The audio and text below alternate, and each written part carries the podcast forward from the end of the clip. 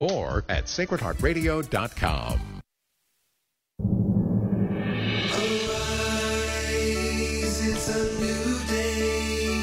Hear his word. Let us pray. The sunrise morning show. What a way to start your day. It is Monday, the 11th of December. It is the feast of St. Juan Diego. Let's pray together in the name of the Father, and the Son, and the Holy Spirit. Lord, at your first coming, you took flesh of the Virgin Mary. In the present age, dwell in our midst in your mercy and love. At your first coming, you healed the sick and forgave sinners. In the present age, heal and forgive your people. At your first coming, you proclaimed the good news of the kingdom. In the present age, teach us to live by the kingdom's laws of love. God all merciful, you sent your Son into the world through the obedient love of the Virgin Mary to preach the good news of your kingdom to the sick and to the sorrowful, to the sinful and the outcast. By her example and her intercession, increase in your church the life and works of your kingdom as we await, his return in glory through Christ our Lord. Amen. St. Juan Diego, pray for us. It is the Son Rise Morning Show. Thank you for being along here as we make our way through a Monday morning after some intense weather in a lot of different places over the weekend. Hope uh, you are safe. Please keep those who are affected, especially in uh, West Tennessee, in your prayers this morning. I'm Matt Swaim. Anna Mitchell has news. Paul Lockman at the controls. Travis has a video feed up and running in the show notes at sonrisemorningshow.com. We'll take a look at this week in Catholic history with Kevin Schmiesing. Rita Heikenfeld has some handmade gift ideas for Christmas for us in our Bible Foods segment. We'll talk about heaven with Father John Gavin and the Catechism and what the Church Fathers have had to say about that. And then Catherine Fishlock has some musical notes for us to uh, reflect upon, and that's a pun intended, in regard to the second Sunday of Advent. So please do stay with us if you can. Right now, it is two minutes past. Here's Anna Mitchell with news. Good morning. Israeli Prime Minister Benjamin Netanyahu has said, quote, it's the beginning of the end for Hamas. In a video message yesterday, Netanyahu said dozens of militants have been have surrendered as Israel continues trying to wipe the Hamas group out in the ongoing war in the Gaza Strip. He said it will take more time, but his message to Hamas is it's over. During his Angelus address yesterday, Pope Francis marked the 75th anniversary of the Universal Declaration on Human Rights. From Vatican Radio, Sister Bernadette Reis reports. It is like a master plan, he said. Many steps have been taken, many still need to be made, and unfortunately, at times, steps backwards have been taken. L'impegno per i diritti umani non è mai finito.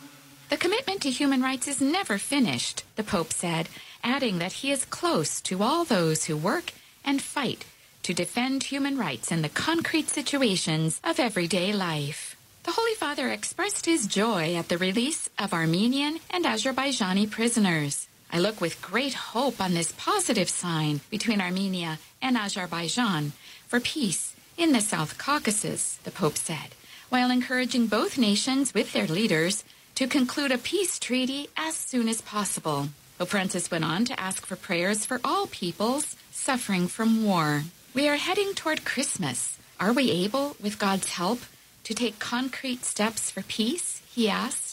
While acknowledging the difficulties of resolving conflicts that have deep historical roots, the Pope invited everyone to follow the example of men and women who have worked wisely and patiently for peaceful coexistence. And returning to the issue of human rights, the Pope called for civilians, hospitals, and places of worship to be protected, for hostages to be freed, and for humanitarian aid to be guaranteed in conflict areas. And let us not forget tormented Ukraine, Palestine, and Israel, he added. Finally, with the COP28 conference on climate change drawing to a close in Dubai, Pope Francis asked for prayers for a good outcome for the care of our common home and the protection of populations. I'm Sister Bernadette Reis. Pope Francis has announced the church's first World Day of Children will take place next year. The Pope announced on Friday that the church will celebrate the first World Day of Children next May. Speaking from the window of the Apostolic Palace overlooking St. Peter's Square yesterday, he said the celebration will be in Rome on the weekend of May 25th and 26th. The president of the University of Pennsylvania is resigning after a congressional hearing about anti Semitism on college campuses.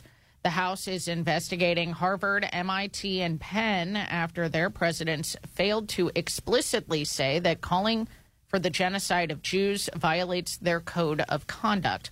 On Saturday, UPenn President Liz Magill announced she would be resigning effective immediately. Meanwhile, Harvard President Claudine Gay has apologized for her response during the hearing, saying threats against the university's Jewish students have no place at the school. Multiple tornadoes in Tennessee have left at least six people dead and dozens injured.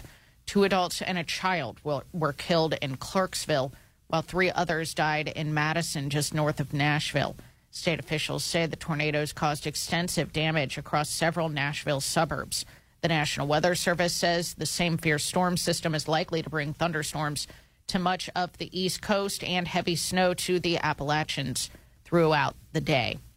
With more on that storm, Mark Mayfield reports. Travel advisories and flash flood alerts are in effect for many areas, including New York City, with up to five inches of rain expected to fall. Forecasters are predicting wind gusts of 50 miles per hour or higher from Washington to Boston. Damaging storms are also affecting the South, from Virginia to the Florida Panhandle. I'm Mark Mayfield. Health insurer Cigna is dropping its plans to merge with competitor Humana. The Wall Street Journal reports the two companies could not reach an agreement after working on the idea for weeks. A Cigna Humana merger would have led to a company with a value exceeding $140 billion. And Jayden Daniels is the 2023 Heisman Trophy winner. The LSU quarterback took home the award given to the player who's been voted to be the best in college football. Daniels scored 50 touchdowns and nearly had nearly 5,000 total yards during his senior season. He was one of four finalists for the Heisman, including Washington quarterback Michael Penix Jr., Ohio State wide receiver Marvin Harrison Jr., and Oregon quarterback Bo Nix. All right. So, how do you feel about this, Anna Mitchell? Well, I'm not surprised. I mean, Okay. he had some pretty incredible stats. Um, I mean, I guess I- should say I'm not surprised because he certainly had the the best like personal record. I guess you could say. See, out of the I hate four, that they have to decide but- this now Yeah, because because the I mean the bowl season is the bowl season's not happened. huge. I really And thought I thought Michael if- Penix Jr. was going to win. What it. happens if Washington beats Texas? I well, actually I have to be careful about this because I don't want to pit our Sacred Heart Radio West Coast family against our Guadalupe Radio family. Mm-hmm. What happens if Washington beats Texas and he has like a career game Yeah. and then goes and plays in the national championship? Mm. Yeah. It's kind of a weird time to do the, I mean, it's based on the regular season, which I get, but I get that.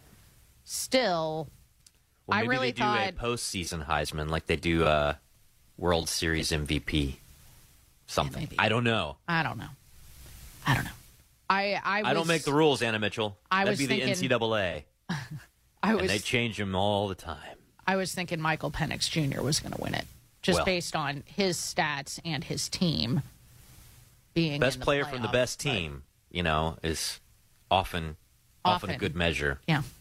But all I know is that Dak Prescott, speaking of Texas people, goodness gracious, a big night too Yeah. against the uh, the Philadelphia Eagles. Oh, I didn't watch that game. I saw Past part of the. Bengals game. Yeah, watched uh, watched the Kansas City Buffalo game. That was Yes. intense. That was very intense. Yeah. Well, we're awake and ready to go for a Monday morning. It is nine minutes past the hour. The Son Rise Morning Show continues with a look at this week in Catholic history, and here to do that with us, as always, is Kevin Schmiesing, author of A Catholic Pilgrimage Through American History. He's also on the Catholic History Trek podcast. Kevin, good morning. Good morning, Matt. All right, tell me about Samuel Cooper.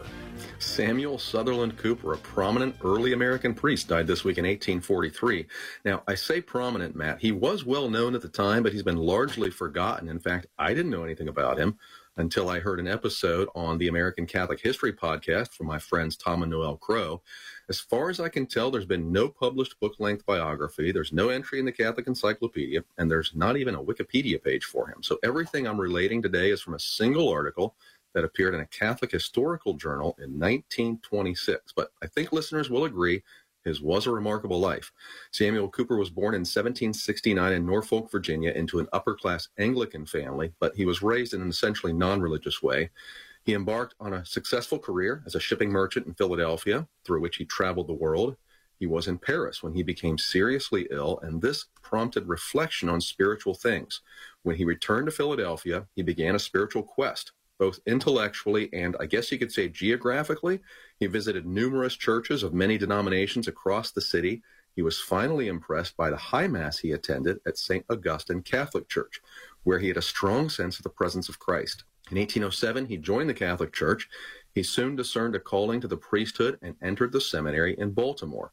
There, he met Elizabeth Ann Seton, fellow convert, and also in the early years of her apostolate, the wealthy Cooper became Seton's most important patron, funding and even helping to select the property in Emmitsburg that would be the site of the mother house of the Sisters of Charity. Cooper was ordained in 1818, spent time in parochial duties in the dioceses of Charleston, South Carolina, Philadelphia, and Richmond, Virginia. In Augusta, Georgia, that was in the Diocese of Charleston at the time, he had an extraordinary experience, an apparent Eucharistic miracle when the host turned to flesh in his hands during consecration. In Philadelphia, he was involved in the trustee controversy that roiled the Catholic parishes there in the 1820s. By the 1830s, he was in poor health. He was invited to spend his final days in France with his friend, Jean Cheverus. That's someone we've talked about before, the former Bishop of Boston. He was a cardinal and Archbishop of Bordeaux in France. Cheverus It's died time. in 1836. It's then time. Cooper died in 1843. It was this week, December 16th. The article I mentioned sums it up this way. The life story of Samuel Sutherland Cooper, scion of a wealthy Virginia colonial house, master mariner, world traveler, convert to the Catholic faith, priest, missionary, ascetic, and confessor to America's first cardinal, is one of the strangest pages in American church history. Samuel Sutherland Cooper this week in 1843. Wow, how'd you like to sit down and have a cup of coffee with that guy? that would be interesting. What a fascinating, fascinating story. Well, we head from there to Croatia and actually around the same period of time. Right, just a few years later, the creation of the Archdiocese of Zagreb and Croatia. Now, I'm using the date for the Archdiocese because I couldn't find an exact date for the original creation of the diocese. That was all the way back in the 11th century. The Croat people settled the former Roman provinces of Pannonia and Dalmatia on the east coast of the Adriatic Sea in the 6th century. By that time, Christianity was already flourishing there. The Croats were gradually Christianized, and politically, they were, over the centuries, at various times, an independent nation, a part of the Holy Roman Empire, or the Kingdom of Hungary, or the Austro Hungarian Empire. The capital of the realm was settled in Agram or Zagreb, where, as I mentioned, a diocese was formed in the late 11th century. Zagreb was raised to the rank of archdiocese on December 11th, this week in 1852. Probably the best known Archbishop of Zagreb was Aloysius Stepinac, who was appointed in 1937. After World War II, Croatia was part of communist Yugoslavia, and Stepinac was convicted in a show trial of collaboration with the Nazi occupation during the war, and he was imprisoned. Pope Pius XII made him a cardinal in 1953. He died in 1960 and was beatified by John Paul II in 1998. Croatia gained its independence after the fall of communism and the disintegration of Yugoslavia. Today, there are about a million Catholics in the capital city's Archdiocese of Zagreb, so designated this week in 1852. Man, what another fascinating roundup of Catholic history from here and abroad. Kevin Schmiesing, we've got your book, A Catholic Pilgrimage Through American History, linked at sonrisemorningshow.com. Thanks as always. Thanks. And uh, of course, not only can you find Kevin when you go to the sonrisemorningshow.com show notes, you can also find links to all the rest of our guests. You can even enter your email and subscribe and get those delivered to your inbox every day, along with some of the prayers we use on the air and who knows what else. Let's check weather for the nation after a bit of a uh, wild week, uh, weekend. past couple days. The system that brought rain, thunderstorms, and snow to the mid Atlantic overnight will move to the northeast today, bringing rain, flash flooding, and heavy snow. I woke up to a little bit of snow on the ground here in the D.C. area. Upslope snow showers will continue across the high country of West Virginia and western Pennsylvania during the morning. In New England, heavy snow will occupy the high elevations, while rain and snow mix will fall in the lower elevations. As you get closer to the coast, rainy conditions prevalent with localized flooding possible. In the mid Atlantic, a quick morning, morning burst of snow might still happen in the western suburbs of Philadelphia, Washington, and Baltimore. Flakes along the I 95 corridor. In the Pacific Northwest, the coastlines of Washington and Oregon will get battered by wind and rain, while the Cascades get a rain snow mix all the way till midday. Most of Idaho and northwest Montana will see rain and snow, but portions of Wyoming and southern Monta- Montana can expect all snow beginning late morning. Everything else fairly quiet, but again, bit of a wild couple of days on the weather front. Back with headlines right after this. It's a quarter past the hour.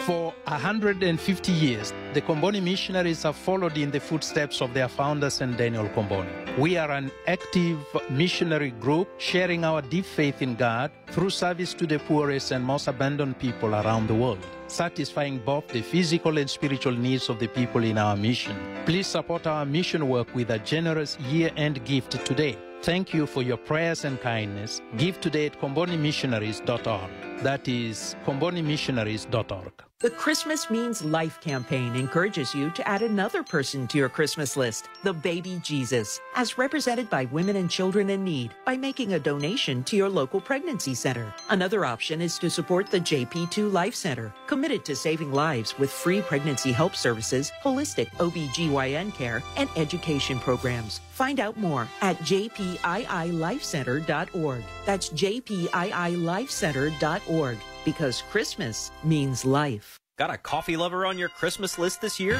Give them the gift of Mystic Monk Coffee. The Carmelite monks of Wyoming have a number of seasonal blends that would make for a great Christmas morning brew. And when you purchase it, after clicking the Mystic Monk link at sonrisemorningshow.com, you support the monks and the show. If your coffee lover is also a fan of the Son Rise Morning Show, pick up a mug or travel mug for them in our online store. Get a mug and link to Mystic Monk Coffee at sonrisemorningshow.com. That's sonrisemorningshow.com.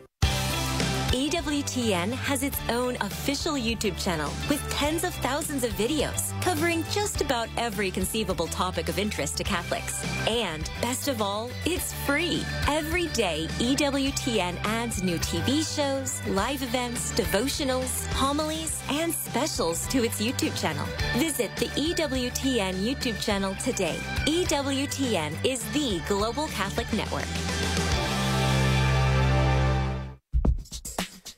17 past. Here's Anna with headlines. Israeli Prime Minister Benjamin Netanyahu has asserted it is the quote beginning of the end for Hamas. During his Angelus address yesterday, Pope Francis marked the 75th anniversary of the Universal Declaration on Human Rights. And the Holy Father has announced the church's first World Day of Children will take place next May. Going up. Know, they've got Mother's Day, and they've got Father's Day, and they have Grandparents' Day. We need a well, when is Children's Children's Day? Day? Well, every day is Children's Every day is children. Every day is Children's Day. It's so true. But at any rate, so today, speaking of things that are days, we mm-hmm. actually get kind of a cool back to back feast because we've got St. Juan Diego today, and then tomorrow we've got Our Lady of Guadalupe. So when people say happy holidays to me around this time of year, Anna Mitchell, I only assume that they mean, you know, the Feast of St. Nicholas, you know, Our Lady of Guadalupe. I thought Juan Diego was December 9th. Well, he is. We got moved today. Oh, I was so confused. I didn't well, know he's in that. the mix. Oh, okay. Why did he get moved to today? I don't remember. Actually, you know what? Am I see? I, I might be reading something wrong. Oh, okay. Damasus is definitely today. Yeah, today is Pope St. Damasus. I know that, but Well, I missed it then. I missed it. You know what? I probably had something open on. I have. You know what? We can celebrate it all. it's the vigil Yeah, of Our I Lady mean, of Guadalupe, like- it's so we're going I to mean- have Mexican food tonight, and that's just going to happen. Anna Mitchell, don't take this away from me. Let me have Taco Tuesday and Taco Monday. Like I, this whole thing was a setup for that. I'm sorry. I don't know what food you eat for the feast of Pope Saint Damasus, and now I am stuck. Oh, I'm sure he would love for you to have Taco Monday.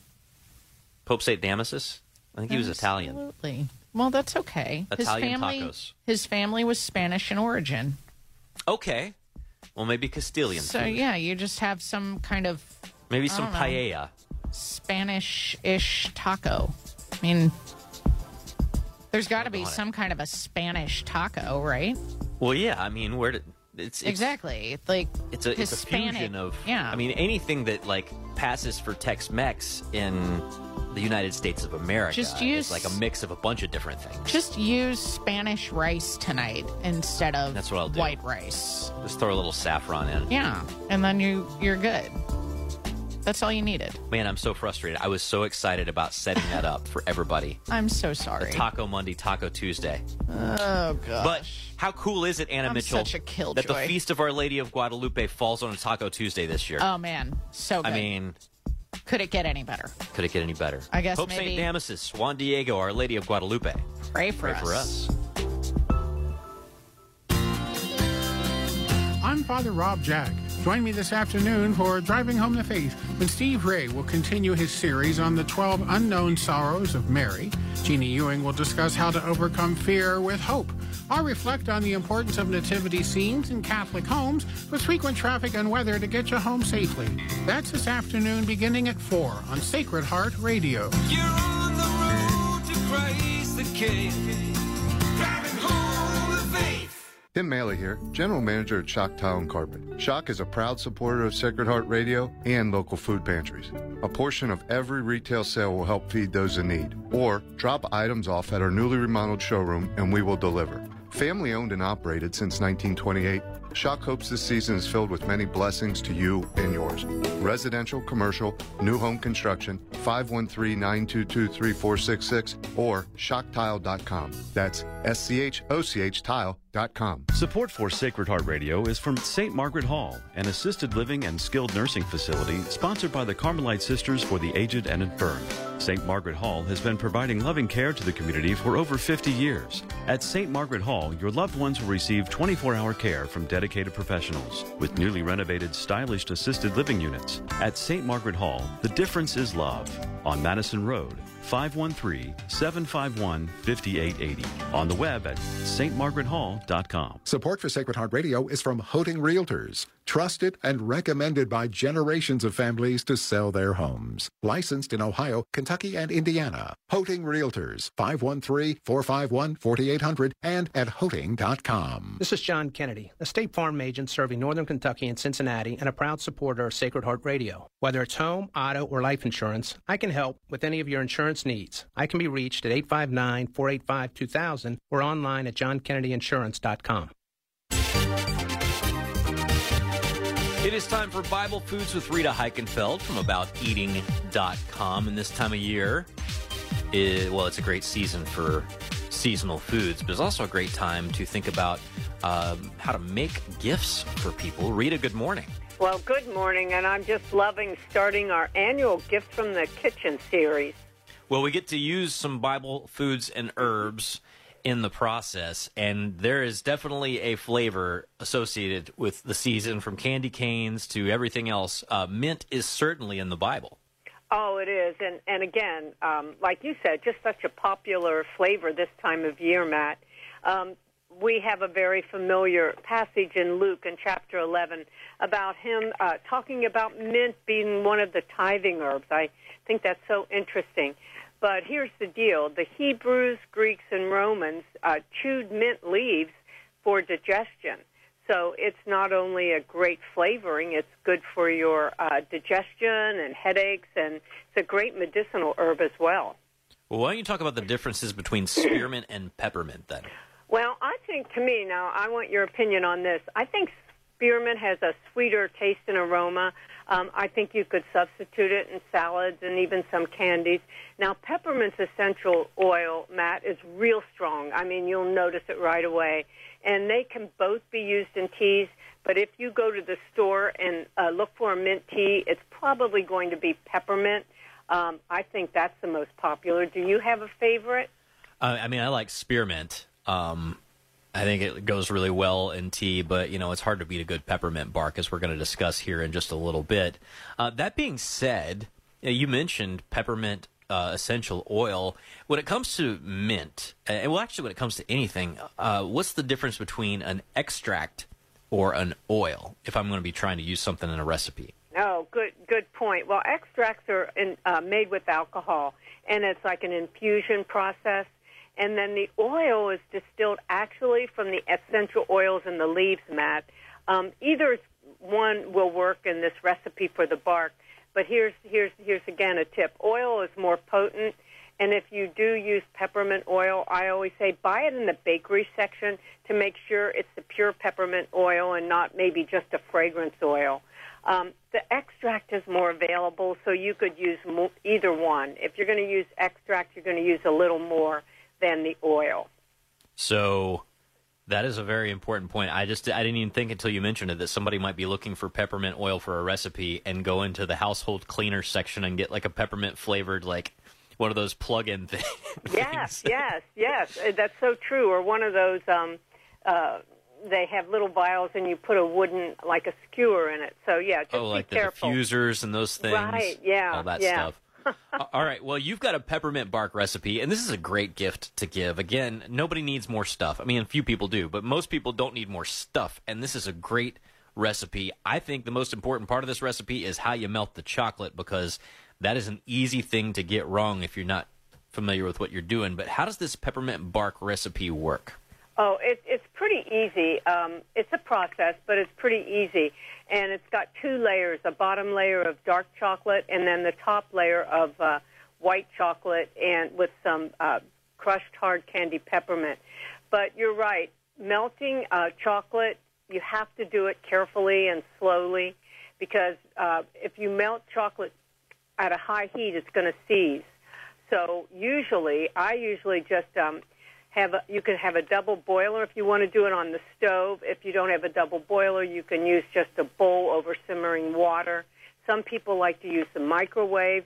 Regardless, um, you just want to melt it slowly until you see a few lumps still unmelted, and you pull it off the heat. And this works for both the dark and the white. And as you stir it off the heat, those um, little pieces that remain will melt, and it'll stay smooth and it won't seize. Also, no water because if the water, even steam gets in chocolate, it will seize. So basically, you're going to melt some dark chocolate um, for the bottom layer, and I add a little bit of vegetable oil, and that helps the flow. And um, you can stir some extract into that, and then just pour that on a foil-lined pan.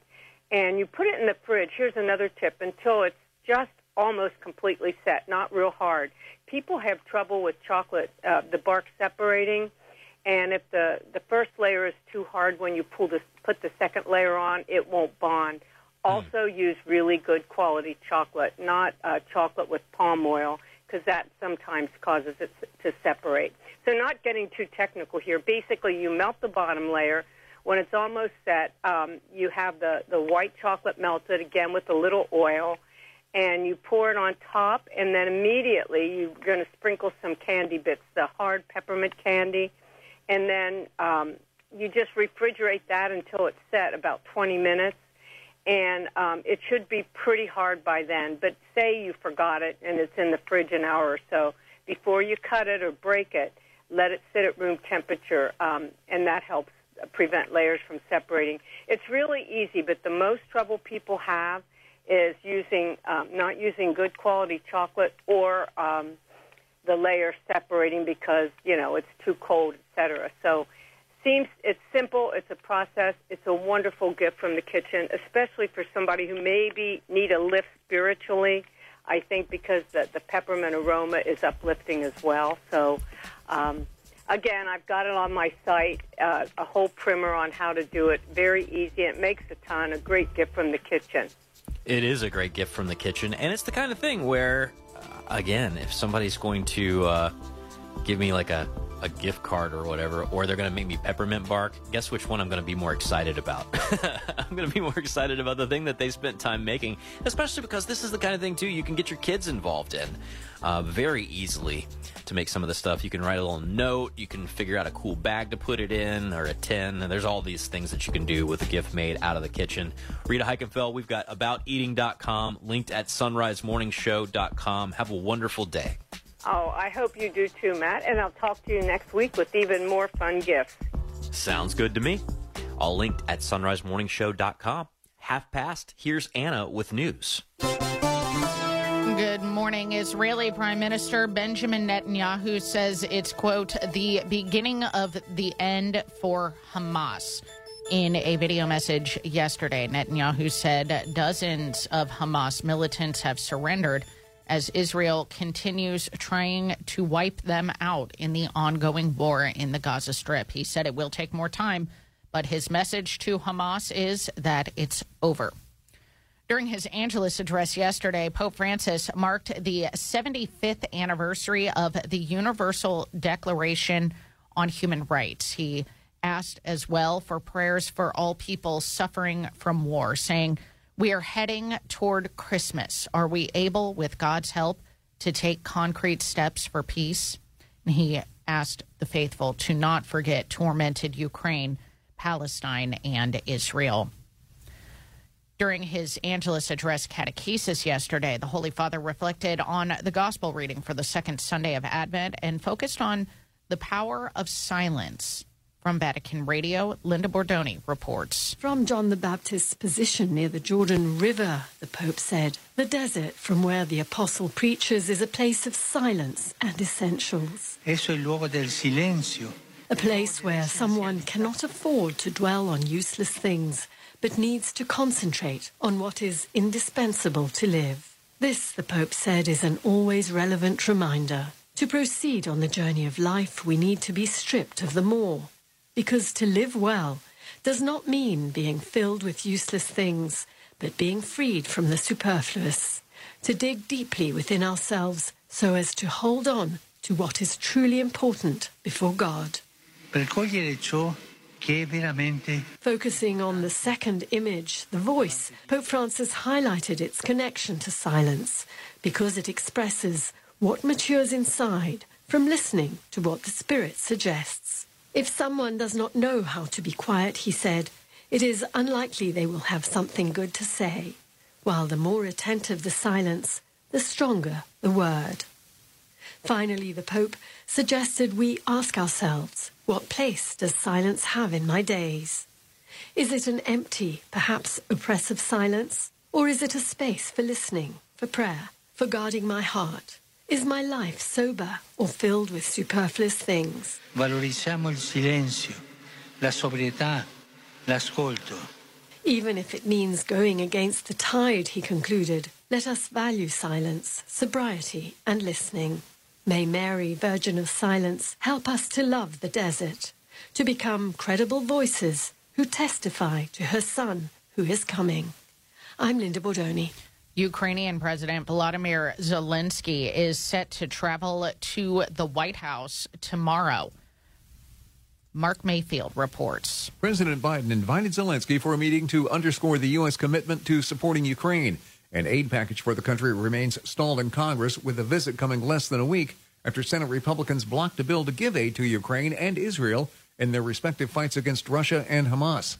Zelensky will also meet with House Speaker Mike Johnson. I'm Mark Mayfield. Multiple tornadoes in Tennessee have left at least six people dead and dozens injured. Two adults and a child were killed in Clarksville, while three others died in Madison, just north of Nashville. State officials say the tornadoes caused extensive damage across several Nashville suburbs. The National Weather Service says the same storm is likely to bring thunderstorms to much of the East Coast and heavy snow to the Appalachians. A second University of Pennsylvania official is resigning. Scott Carr has more. The University of Pennsylvania's chairman of the board, Scott Bok, stepped down from his post, reports say just minutes after the resignation of university president Liz Magill on Saturday. Magill was already under pressure after a pro-Palestinian event was held on campus in September, followed by Hamas's attack on Israel and reports of rising anti-Semitism on the Penn campus. Reports say that pressure was amped up last week when Magill and the heads of other universities refused to say before a congressional panel that calling for the genocide of Jews violated their respective schools' code of conduct. The president of Harvard University, Claudine Gay, has apologized for her response. I'm Scott Carr in Washington. That's the news. You're listening to the Son Rise Morning Show on EWTN Radio. It's 35 minutes past the hour.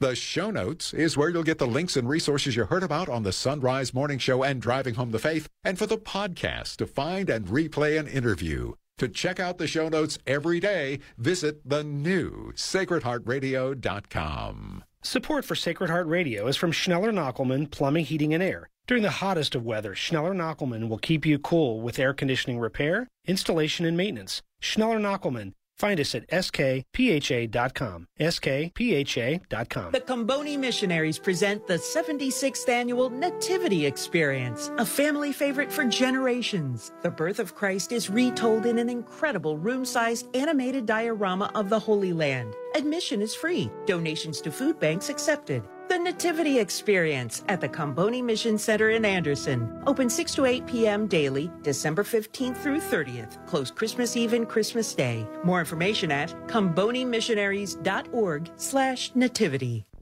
It's 24 minutes before the hour on this Monday of the second week of Advent, December the 11th. Your forecast is brought to you on Sacred Heart Catholic Radio by Schneller Knochelmann Plumbing, Heating, and Air online at skpha.com. Going to be chilly again today. Right now, it's kind of cold with temperatures in the lower 30s as you're heading out the door. For Cincinnati, it'll be mostly cloudy to mostly sunny skies today with a high of 40 degrees. A few clouds tonight with an overnight low of 29. Mostly sunny and a little bit warmer tomorrow and a high of 47 degrees. For the Miami Valley Dayton area, mostly sunny skies today with a high of 39. Mostly clear early, then a few clouds later tonight with an overnight low of 26. Partly cloudy skies tomorrow and a little warmer with a high of 46 degrees. This is Sacred Heart Catholic Radio, 740 a.m., 910 a.m. Download our app at sacredheartradio.com.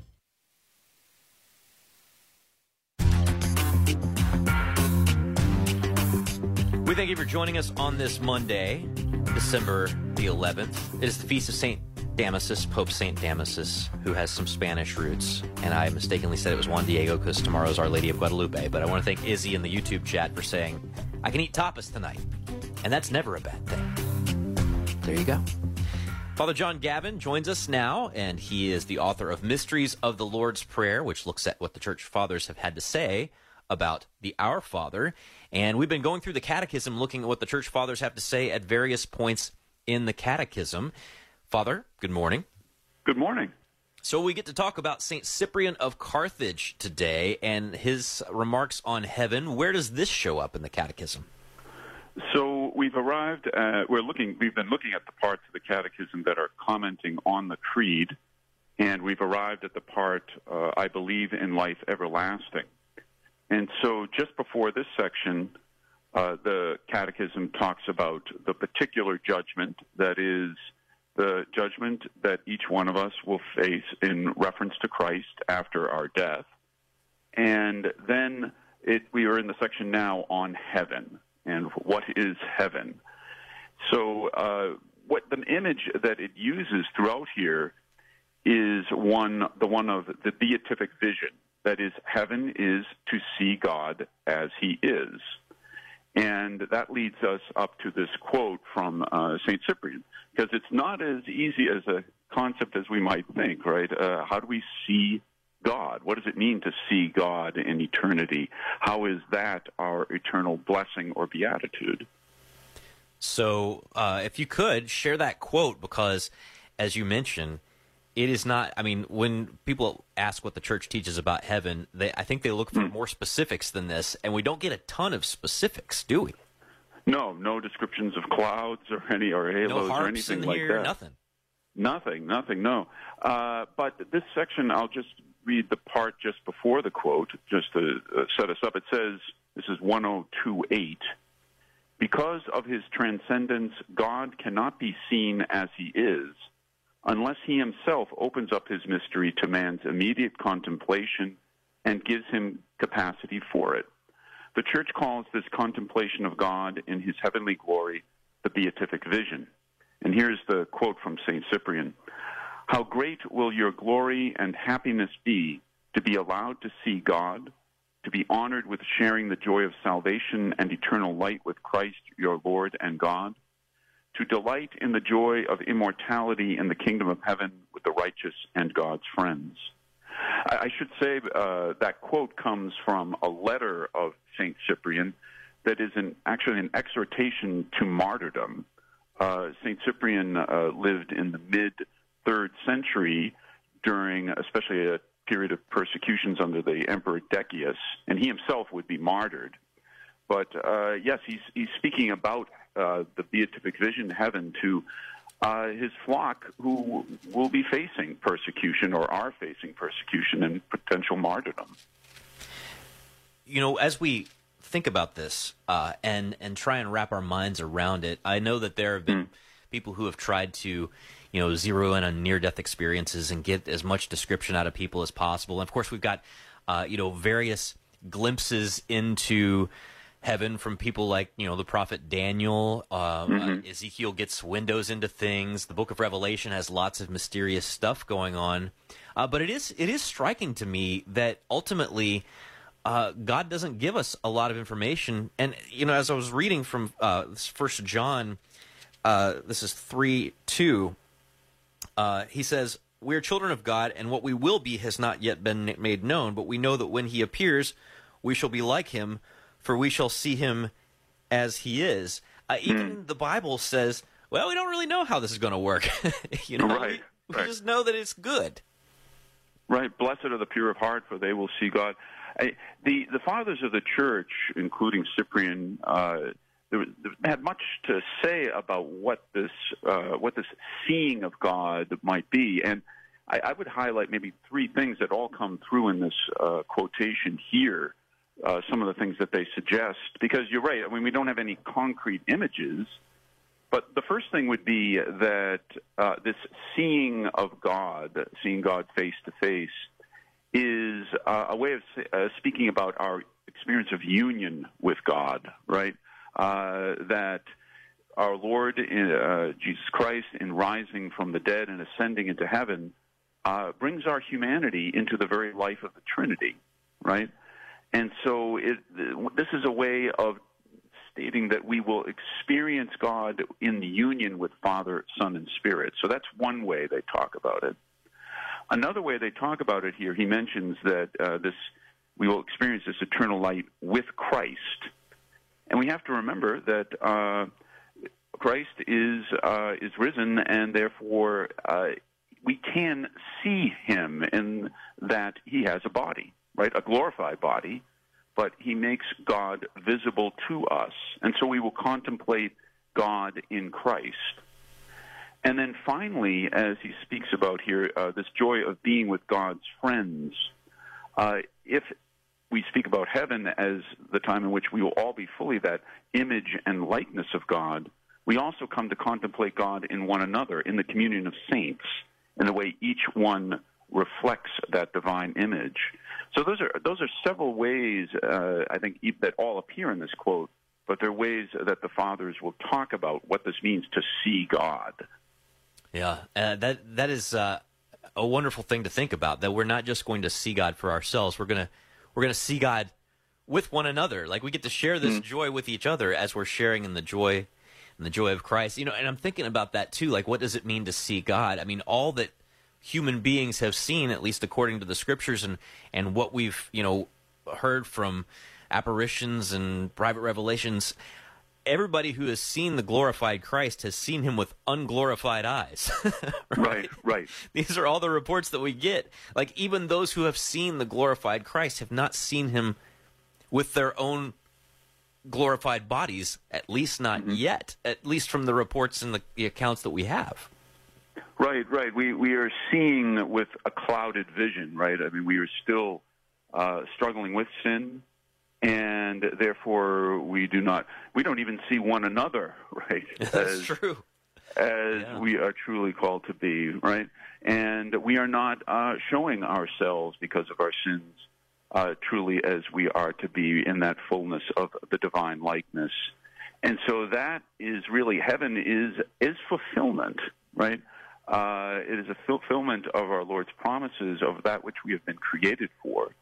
Uh, it is where we will find our greatest joy. But yes, it, it's communal, as you said as well. It's not just just me, but the joy will be shared by us all in that life of the Trinity.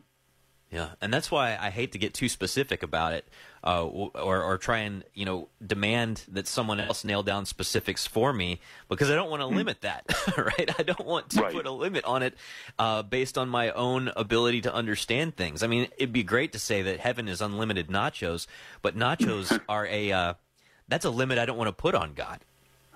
Right, exactly. I, I think uh, we we could try and project all kinds of things on what heaven might be for us, and we're going to be under the mark.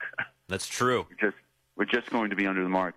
And it, it, to contemplate heaven, though, and the beatific vision really is to enkindle our hope. Right, uh, that theological virtue is what ultimately draws us toward this fulfillment. Uh, it has been promised to us, and it is the object of all our hope. It's what should get us out of bed in the morning. Yeah.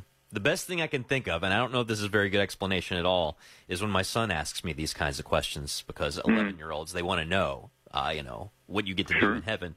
As I just tend to say, whatever it is that you like about unlimited nachos, uh, that's the shadow of the real thing that exists in heaven somehow in infinite form. That's the best I can do, but That's a wonderful way of putting it. It's like C.S. Lewis said that the joys we experience in this world are meant to really give us a taste of what heaven will be. Very good. Well, thank you so much, Father John Gavin. What a cool conversation to be able to have as we await uh, the coming of our Lord at Christmas. And uh, he came down from heaven, right, to help bring us back up there with him. Father Gavin, thank you so much as always. Have a wonderful day. You as well. God bless. All right, it is 14 till. Get a little bit of uh, musical explanation from the second Sunday of Advent with Catherine Fishlock next. Back after this. Support is for Medi-Share. So, right now may be the perfect time for you to rethink how you pay for health care. And here's why. Not only is it open enrollment for a lot of people, it's also a time you can join Medi-Share and save even more than usual. For many families, switching to Medi-Share saves about $500 a month, which is a game changer for a lot of people. And what's more, they like it. Medi-Share has double the member satisfaction rate compared to health insurance. Double. Medi-Share is a proven thing too for over 30 years. It's a Christian community of more than 400,000 members.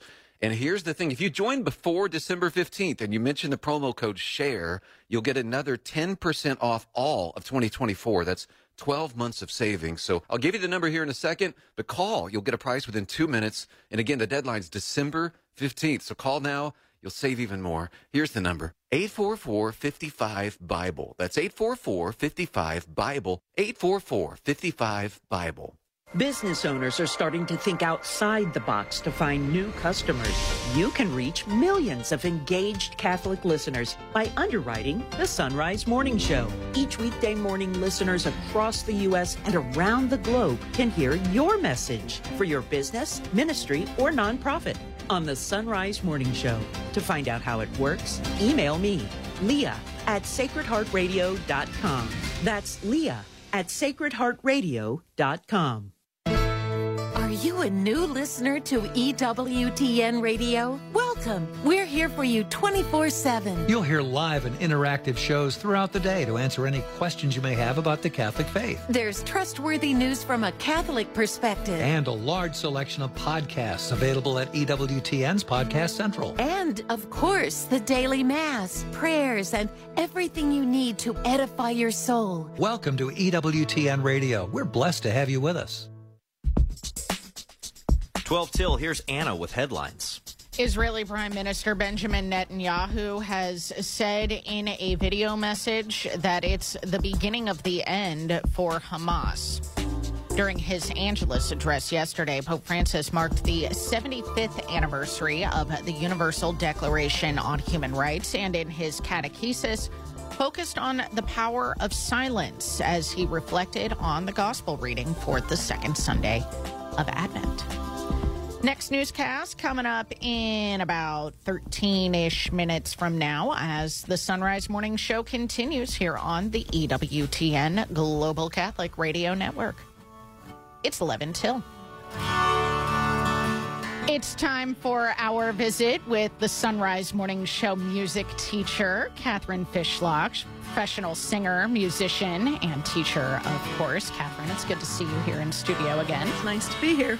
So, we are uh, doing our little mini series on the introits for Advent, Mhm. also known as the entrance antiphons. So, we are looking at the introit for the second Sunday of Advent. And before we get to that specifically, you noticed something really cool about sort of the the progression of the entrance antiphons um, for Sunday masses during Advent. Can you talk about that a little bit? Yeah, so um, I think it's very beautiful. You know, I've said this before that, um, you know, Holy Mother Church, she's such a good mother. She's always teaching and leading and pointing us in the right direction, you know. And um, and we when we look to the texts of the church, we see that all over the place. And in the four um, introits to the four Sundays of Advent, each one of them uh, sort of builds in anticipation and sort of like the excitement is building as we get to uh, closer and closer to Christmas. And I just think it's such a beautiful, again, another beautiful little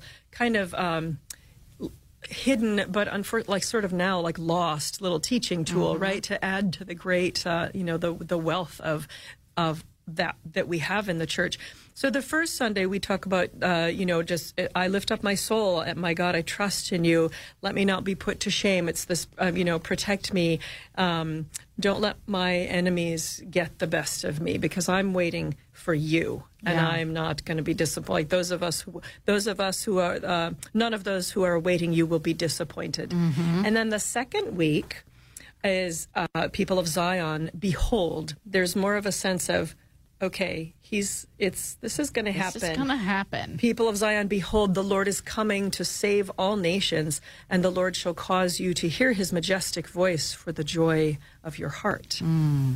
And then the third Sunday, which of course everyone knows is called Gaudete Sunday, but I think a lot of people don't realize that that word, whenever you have a named Sunday like that, that name typically comes from the first word of the introit. Yeah. So it's uh, Gaudete in Domino, rejoice in the Lord always, is that third Sunday. You might call it Rose Sunday. Yeah. Um, and it's it's Rejoice Sunday, not just because the priest wears rose.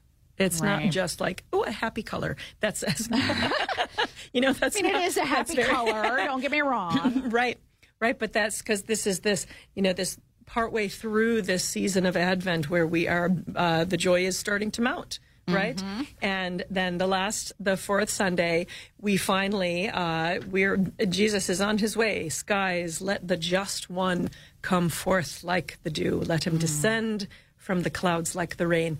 And then, you know, the next thing we have is Christmas Eve. Yeah. So it's uh, it's a beautiful, beautiful pro- pro- uh, progression of anticipation, I would say. Mhm. These things were clearly thought out. Right. Clearly Right, exactly. thought out to prepare our hearts in that way, which is why it's so important for parishes to actually use Right. what Holy Mother Church gives us. Right. Rather than just like, you know, coming up with a pretty entrance hymn. I mean, I love O Come, O Come Emmanuel, but Right. This, But it- like, this even- is more helpful, I think. Yes, and even that particular hymn, that those texts have a significant place. You know, those Yeah. are those are the Magnificat antiphons for the last week of Advent. So really, I would excuse me, I would recommend music directors hold off on "O Come, O Come, Emmanuel" mm-hmm. until the fourth, the till the fourth Sunday of Advent. Yeah. Well, that's a good So there you have it. Oh my gosh. Controversy on the oh, Son Rise Oh, sorry. Morning Show, ladies and gentlemen. I know, I know. I'm sorry. Just had I to will say it. direct all the angry emails over to Catherine. I'll take them. It'll we be can talk. fine. It'll be fine. So read us again the words of this entrance antiphon for the second Sunday of Advent. People of Zion, behold, the Lord is coming to save all nations, and the Lord shall cause you to hear his majestic voice for the joy of your heart. Mm. Just beautiful. And you're going to chant it for us in English. I will do my best. I have a little issue in my throat this morning, but we'll see. We'll see. I think it'll be fine. Here we go. People of Zion, behold, the Lord is coming to save our nations. And the Lord shall cause you to hear his majestic voice for the joy of your heart.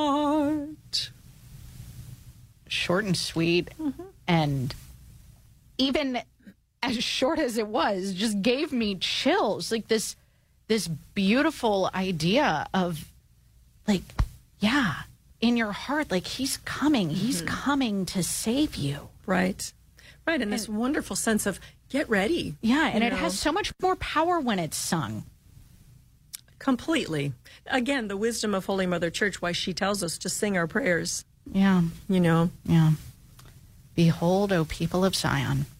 So cool. So cool. The entrance antiphon for the second Sunday of Advent. You've just heard Catherine Fishlock, the Son Rise Morning Show music teacher, chanting it for us. Catherine, really appreciate it. Thank you so much. Thanks for having me. Yeah, and you know, Matt, um, I'm really struck by this whole idea. You know, like he's coming. I, I really loved that in the the Gospel of Mark, the Gospel reading uh, that we had yesterday on the second Sunday of Advent. It's like the beginning of the Gospel of Jesus Christ, the Son of God, as it is written in Isaiah the prophet. Behold, I am sending my messenger ahead of you. Prepare the way, and then like John the Baptist just appears in Show- the desert. I mean, it's just like bam. Boom. You know, it's interesting that, uh, you know, Mark would have known a lot about the life of Christ if he had Peter as a source. Yeah. But it turns out that he didn't even mention like the circumstances of his birth. He just jumps straight into Just his jumps ministry. straight into it. Yeah. Yeah, and uh, you got miracles right out of the gates in Mark's gospel. It's a very urgent gospel, and it's kind of an interesting thing to uh, to to read in the context of Advent. That urgency. Uh, get ready. Yeah. Be ready. Prepare the way for the Lord. Absolutely. All right, we got another full hour of the Son Rise Morning Show coming up on many of these EWTN affiliates right after the break. Stay with us. It's three minutes till. Family, because we've continued to receive many online gifts and one large donation, we've now exceeded our $60,000 pledge drive goal. Thank you. Yeah, we can now pay the light bills, and you know, to lead others into the light of Christ can be as simple as wearing a Sacred Heart Radio t shirt, which we will send you for pledging to give just $10 a month throughout 2024. To pledge now, visit sacredheartradio.com. Again, thank you for your support and telling others about Sacred Heart Radio and the Sacred Heart Radio app. Support is from Medi-Share. So right now may be the perfect time for you to rethink how you pay for health care. And here's why. Not only is it open enrollment for a lot of people, it's also a time you can join Medi-Share and save even more than usual. For many families, switching to Medi-Share saves about $500 a month, which is a game changer for a lot of people. And what's more, they like it. Medi-Share has double the member satisfaction rate compared to health insurance. Double. Medi-Share is a proven thing too for over 30 years. It's a Christian community of more than 400,000 members. And here's the thing. If you join before December 15th and you mention the promo code SHARE, you'll get another 10% off all of 2024. That's 12 months of savings. So I'll give you the number here in a second, but call. You'll get a price within two minutes. And again, the deadline's December 15th. So call now. You'll save even more. Here's the number 844 55 Bible. That's 844 55 Bible. 844 55 Bible. You rely on your car, so rely on the experts at Fort Mitchell Garage, a proud supporter of Sacred Heart Radio. They can do it all from brakes, tires, and heating and cooling to towing and collision repair and more. Fort Mitchell Garage on Dixie Highway in Park Hills. On the web at fortmitchellgarage.com. Support for Sacred Heart Radio is from Twin Dental of Cincinnati. Since 1986, twin brothers Doctors David and Michael Rothen have been providing superior superior dental care in a relaxed and comfortable setting for the entire family. The Twin Dental Doctors utilize advanced dentistry techniques from sedation to implants and the latest in cosmetic options to preserve and beautify smiles. Twin Dental, located just off the I 275 exit at Hamilton Avenue. For a complimentary evaluation, 513 825 6111 and online at twindental.com. I'm Bill Torbeck of Tri State Abrasive and Tool Company, proud to support Sacred Heart Radio. We strive to provide the highest quality diamond and CBN products manufactured by privately owned companies, enabling us to provide prompt and personal service and you to avoid the unnecessary cost and frustrations of dealing with bureaucracies. Find us online at theabrasiveone.com. That's the number one. Theabrasiveone.com. Theabrasiveone.com. I'm Father Ronald Haft from Our Lady of Divine Providence Family of Parishes. Thank you for listening to Sacred Heart Catholic Radio. 740 WNOP Newport, 910 WPFB Middletown, or get the app, stream, podcast, and more at sacredheartradio.com. Arise,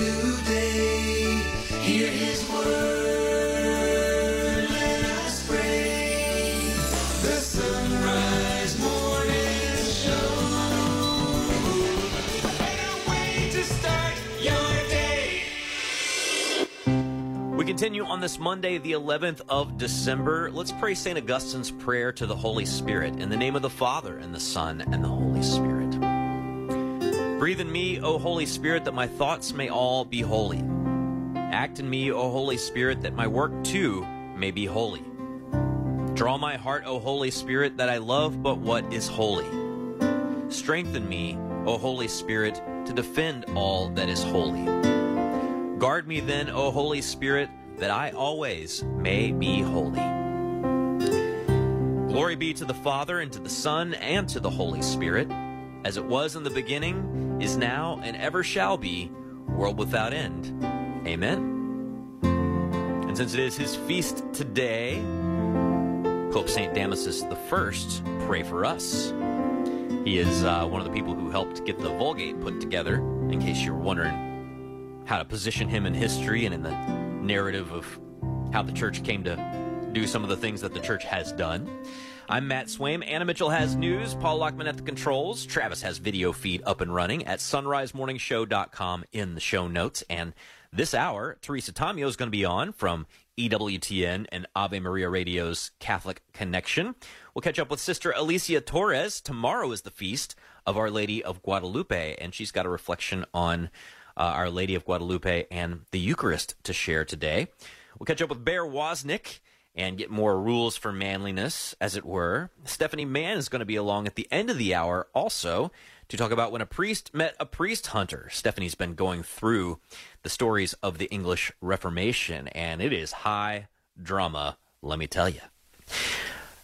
It is two minutes past the hour news of service of Central Fabricators and centralfabricators.com. Here's Anna Mitchell. Good morning. Israeli Prime Minister Benjamin Netanyahu has said it's, quote, the beginning of the end for Hamas. In a video message yesterday, Netanyahu said dozens of militants have surrendered as Israel continues to wipe them out in the ongoing war in the Gaza Strip.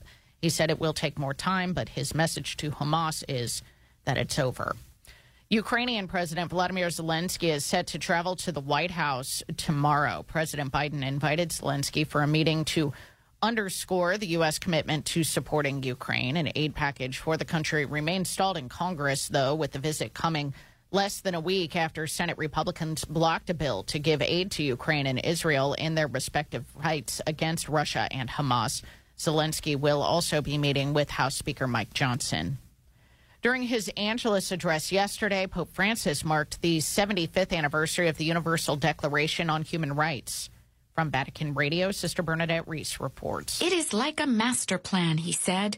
Many steps have been taken, many still need to be made, and unfortunately, at times, steps backwards have been taken. L'impegno per i diritti umani non è mai finito. The commitment to human rights is never finished, the Pope said, adding that he is close to all those who work and fight to defend human rights in the concrete situations of everyday life. the Holy Father expressed his joy at the release of Armenian and Azerbaijani prisoners. I look with great hope on this positive sign between Armenia and Azerbaijan for peace in the South Caucasus, the Pope said, while encouraging both nations with their leaders to conclude a peace treaty as soon as possible. Pope Francis went on to ask for prayers for all peoples suffering from war.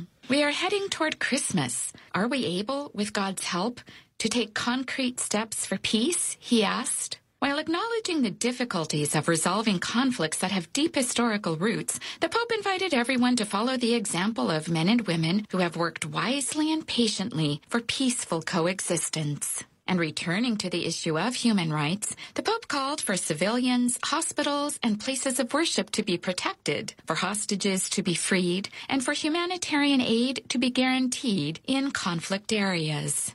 And let us not forget tormented Ukraine, Palestine, and Israel, he added. Finally, with the COP28 conference on climate change drawing to a close in Dubai, Pope Francis asked for prayers for a good outcome for the care of our common home and the protection of populations. I'm Sister Bernadette Reis. Pope Francis has announced the church's first World Day of Children. The Holy Father announced Friday on the Feast of the Immaculate Conception that the church will celebrate its first World Day of Children next May, the weekend of May 25th and 26th. Multiple tornadoes in Tennessee have left at least six people dead and dozens injured. Two adults and a child were killed in Clarksville, while three others died in Madison, just north of Nashville. State officials say the tornadoes caused extensive damage across several Nashville suburbs. Meanwhile, millions are now getting drenched as the major storm impacts the East Coast. Mark Mayfield reports. Travel advisories and flash flood alerts are in effect for many areas, including New York City, with up to five inches of rain expected to fall. Forecasters are predicting wind gusts of 50 miles per hour or higher from Washington to Boston. Damaging storms are also affecting the South, from Virginia to the Florida Panhandle. I'm Mark Mayfield. The president of the University of Pennsylvania is resigning after a congressional hearing about anti Semitism on college campuses. The House is investigating Harvard, MIT, and Penn after their presidents failed to explicitly say based on freedom of speech grounds that calling for the genocide of Jews violates their code of conduct. On Saturday, UPenn President Liz Magill announced she would be resigning effective immediately. Meanwhile, Harvard President Claudine Gay has apologized for her response during the hearing, saying threats against the university's Jewish students have no place at the school. And a new study finds seven in 10 Americans consider themselves to be spiritual, although a sizable portion say they are not religious. According to a Pew Research study released late last week, 22% of Americans say they are spiritual or that spirituality is very important in their lives, but they don't think of themselves as religious. 48% of those surveyed say they are religious and spiritual. 10% say they are religious but not spiritual, and 21% are neither religious nor spiritual. Well, that's a segment in and of itself. I know. what it strikes me, um, well, they, see, they never ask enough questions on these surveys. Well, they never give us enough information. Uh, What do you mean by spiritual? Like, what do you mean by religious? When someone says the word religious to you, what do you think that they are asking you? Or I wonder if they, when When they, someone says spiritual, what does that mean? Because some people just mean I'm in touch with my emotions. Other people mean I worship crystals.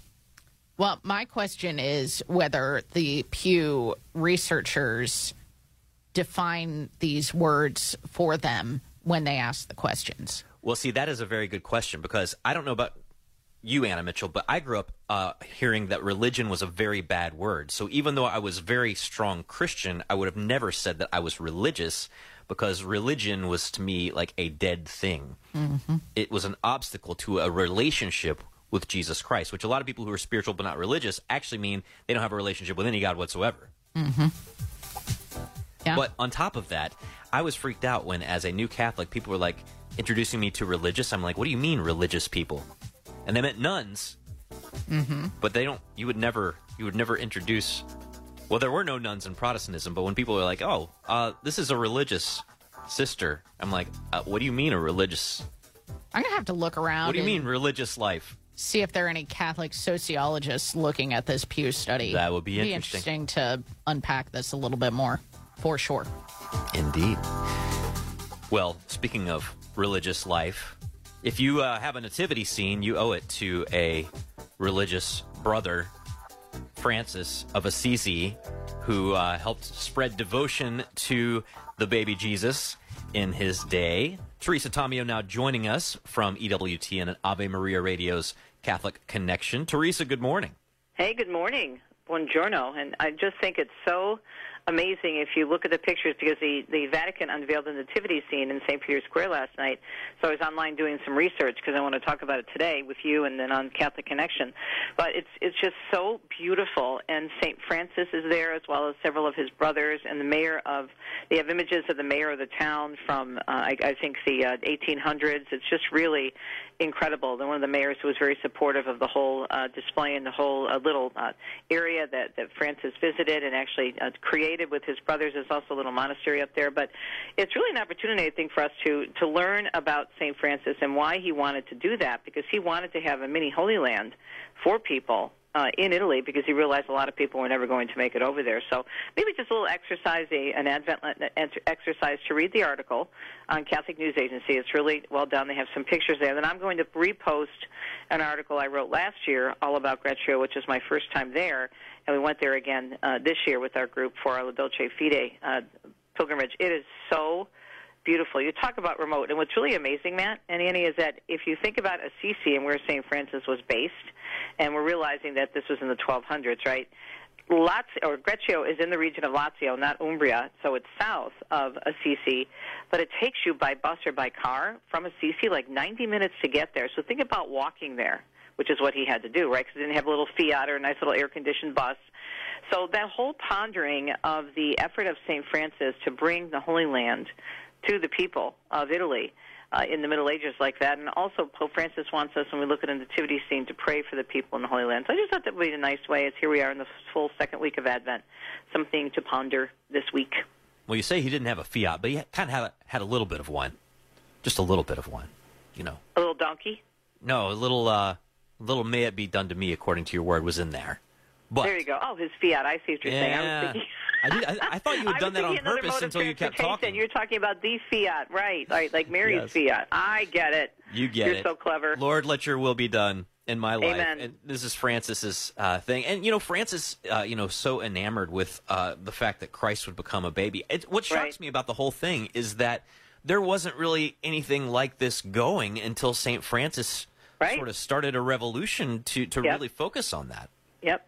And it's one of the reasons why in Europe, and especially in Italy, if you go to uh, churches, all the churches have different crèche scenes, their own special crèche scenes. And so one of the fun things to do, and I have this on my website, travelitalyexpert.com, if you're ever there anywhere in Italy at Christmas time, obviously as Catholics, we would, the first thing we would do, most of us would go to the piazza and go to the church and say a prayer at least, even if we can't go to Mass there, but to look for the different crèche scenes. When you go to Rome, you can actually do like a little tour of all, not only the major basilicas, but some of the other beautiful churches because the scenes are just phenomenal. And actually this year at the Vatican, they're having again this display of over a hundred nativity sets from around the world. Dominic and I did that back in 2019 when we uh, had Christmas in Rome. Phenomenal, different cultures from around the world expressing how they view the nativity scene. So, uh, just some cool stuff to think about this morning, and, and some great resources on Catholic News Agency. And then I'll put those articles on my Facebook page as well. Well, we got a, our nativity display. We got a Fontanini. Um, Oh, we, okay. We, we got you know when we first got married, we got just like the crib and the you know the little you know the stable and Mary and Joseph and, and baby Jesus. And every year we've tried to add like one piece to it, Mhm. and uh, so we've got you know lots and lots of pieces to it now. Uh, but my 11 year old has gone, and we, we put it out. Most of the pieces, of course, we hide the baby Jesus and, and Right. whatever. But he's got Mary and Joseph like way over in some other part of the house, right? Because they're not in Bethlehem yet, like Yes. not on the liturgical Uh-huh, that's calendar. a great he's got the wise men. I don't even know where the wise men are, but they're somewhere, and uh, they're all over the place. And they get like inched forward, you know, through various days. I in love that idea. You know, a good friend of mine who's now the bishop of Gary, Indiana, Bishop McClory, who used to be in the Archdiocese of Detroit, he said when he was growing up in his in his good Irish Catholic family home, his parents would do that. They would move out the and he, so he started doing that in his house as well when he got older. But they would take the different uh, pieces of the nativity and they would move them like every day during Advent, one step closer to the manger. Yeah. Well, Yeah. that's what we're all doing, right? Spiritually yeah, speaking, moving closer.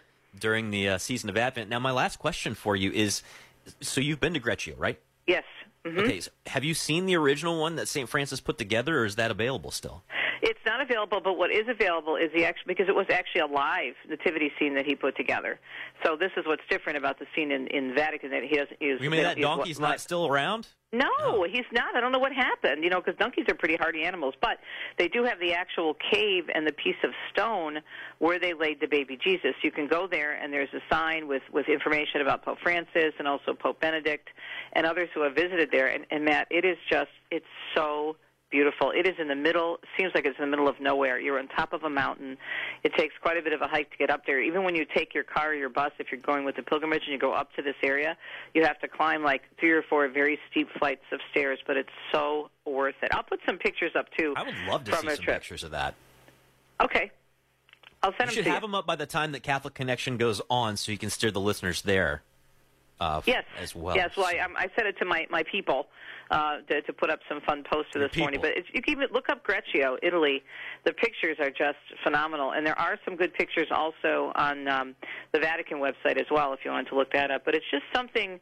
It's so peaceful, and that's what you get when you're there, and you can you can understand. I mean, the walk must have been the journey must have been so arduous for for St. Francis, although he was probably used to it, right? Because that's how they got along. But if you go there, it's just so peaceful it really feels like the little town of Bethlehem. And I've been to Bethlehem too, but this is the way he was able to replicate it. It's phenomenal. But yeah, you can see the actual cave and the stone, and they have a little baby Jesus, um, you know, uh, uh, nativity, part of the nativity scene there in the cave. And you walk through, and you also go in a little area where the monks would stay. That was one a little monastery for them as well. They go and pray. So really Very cool. cool. Yeah, Yeah. and again, the Catholic News Agency article's got some cool pictures also. Yes. You should check Mhm. that out. Teresa Tomeo will be tuned in to Catholic Connection later this morning. Have a wonderful day, and we'll talk to you soon. Okay, hon. God bless. Bye bye. All right, 16 past. We've got headlines coming up next. Are you looking for peace? Longing for joy? Want to meet the giver of all goodness? God is calling the laity to bring Ignatian prayer into a suffering world. Work for the new evangelization. Go to LordTeachMeToPray.com. Order your free digital training and manual. Find true happiness and everlasting joy. Go to LordTeachMeToPray.com and click on the red button today. It's free. Approved by the USCCB. The Christmas Means Life campaign encourages you to add another person to your Christmas list, the baby Jesus, as represented by women and children in need by making a donation to your local pregnancy center. Another option is to support the JP2 Life Center, committed to saving lives with free pregnancy help services, holistic OBGYN care, and education programs. Find out more at jpiilifecenter.org. That's jpiilifecenter.org because Christmas means life. Are you expecting the kids to wake you up at the crack of dawn on Christmas morning?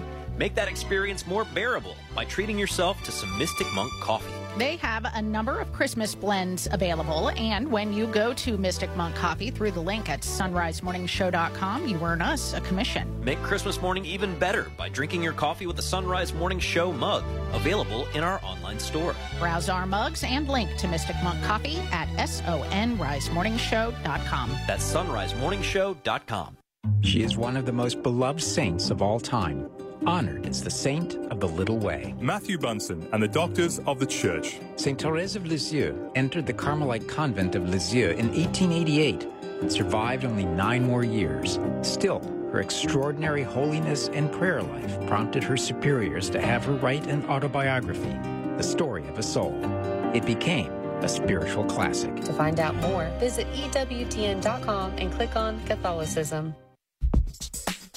18 minutes past the hour. Here's Anna with headlines. Israeli Prime Minister Benjamin Netanyahu has released a video message saying it is the beginning of the end for Hamas. During his Angelus address yesterday, Pope Francis marked the 75th anniversary of the Universal Declaration on Human Rights, and the Holy Father has announced the first ever World Day of Children, which will take place in May. News at the top and bottom of each hour every weekday morning here on the Son Rise Morning Show. And Anna Mitchell, just want to put out the encouragement. You know, uh, Teresa was talking about, you know, the peacefulness of the uh, Greccio nativity and, and all that. I don't know about you. It has not been a peaceful start to Advent for me. It has been wild. Uh, Mhm. and I have not done a good job of like creating the territory and setting the boundaries and really like saying, you know what, we're going to do Advent like quiet. Sure. And uh, so I just want to put it out there to anybody who's discouraged because they haven't done this as well as they would hope to do it There's one weekend. time. There's still time. There's At least still I hope there's still time. Still time. I got to carve out some. I got to be more intentional. Mhm. I don't know about anybody else. I really luck out in that uh, Roma has catechism class on Tuesday nights at our parish, and they time it so that it lines up with Eucharistic adoration in the church. Oh, that's nice. So I just, I just get to sit with our Lord every Tuesday while Roma's, you know, learning from a Carmelite nun in the uh, building across the way. So I um, am very grateful for that because it's like, you know, the parish does that for me, just kind of sets it up for me. But it's a great way to just, even if you have a few minutes, to just go sit in silence in a Eucharistic chapel. I mean, we're about to talk to Sister Alicia Torres about the silence of the Eucharist and Our Lady of Guadalupe. It's, you know, it's a great way to do it. Yeah, silence is the key. I, I can tell when I'm losing track if I'm if there's screens going everywhere and Mhm. music is loud. You know, that's just a big. on and That's just a nice way to do it. Turn off the screens. I got to turn things off. It may even be as simple as that. You don't even Yeah. have to go anywhere. I got to not feel bad about not responding to everybody's emails. Yeah. It's 21 minutes past the hour. Why do so many businesses choose to underwrite Sacred Heart Radio? It's because our radio signals reach over 600,000 Catholics locally who've told us they want to use the businesses they hear on Sacred Heart Radio. Listeners that are also in the perfect target consumer group according to our latest survey. And this is the ideal time to get your business in front of our listeners with our special Christmas underwriting packages. To find out more, email me, Leah at sacredheartradio.com. That's Leah at sacredheartradio.com. Support for Sacred Heart Radio is from St. Michael's Rosaries and Religious Articles, a great place to shop for Christmas. From custom made rosaries, heirloom quality nativities, books, and CDs to Christ centered gifts for the kids. St. Michael's Rosaries online at stmichaelscustomrosaries.com. Support for Sacred Heart Radio is from Honda East. With their exclusive Life Care Plus protection, if something goes wrong with your new Honda, you're covered. Get the car that I want. Online at HondaEastCincy.com. I'm Bill Torbeck of Tri-State Abrasive and Tool Company, proud to support Sacred Heart Radio. Diamond and CBN are the most advanced cutting tools because they are the hardest materials known. These enable you to machine three to eight times faster compared to carbide while reducing downtime for tool changes by 90%. Improve your productivity when machining hard, cast, and powdered metals or difficult to machine materials. Find out more at theabrasiveone.com. That's the number one, theabrasiveone.com.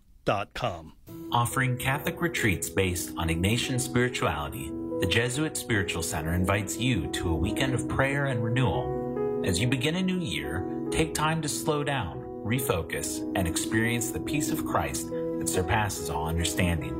Register now at JesuitSpiritualCenter.com. JesuitSpiritualCenter.com. That's JesuitSpiritualCenter.com. JesuitSpiritualCenter.com.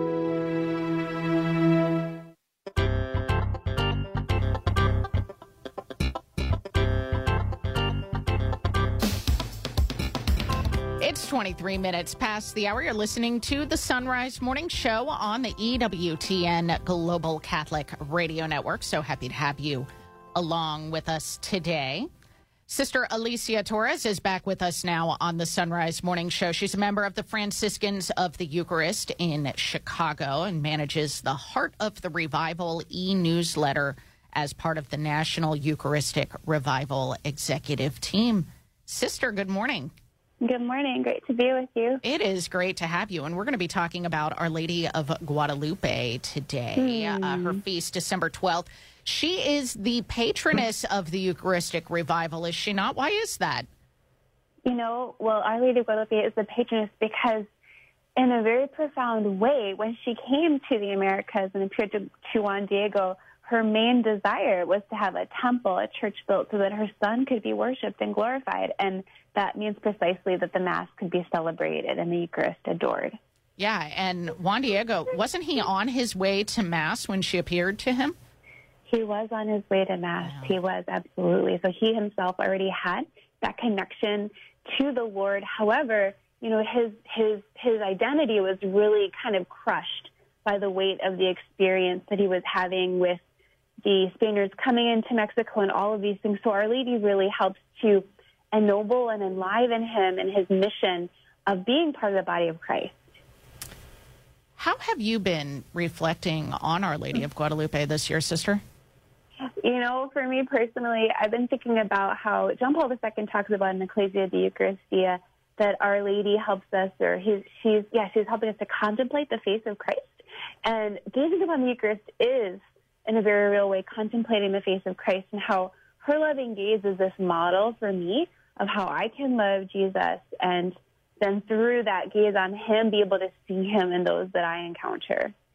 Right, because I mean, the image of Our Lady of Guadalupe, she is actually pregnant with our Eucharistic Lord. Mm-hmm. She is. She is.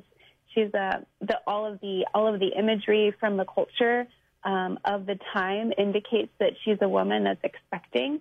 Um, and actually, Father Tim Odenhoven, who's been writing some essays for us about Our Lady of Guadalupe and the Eucharist, noted in his very first one last year that she's actually dancing. Like there's this joy about her.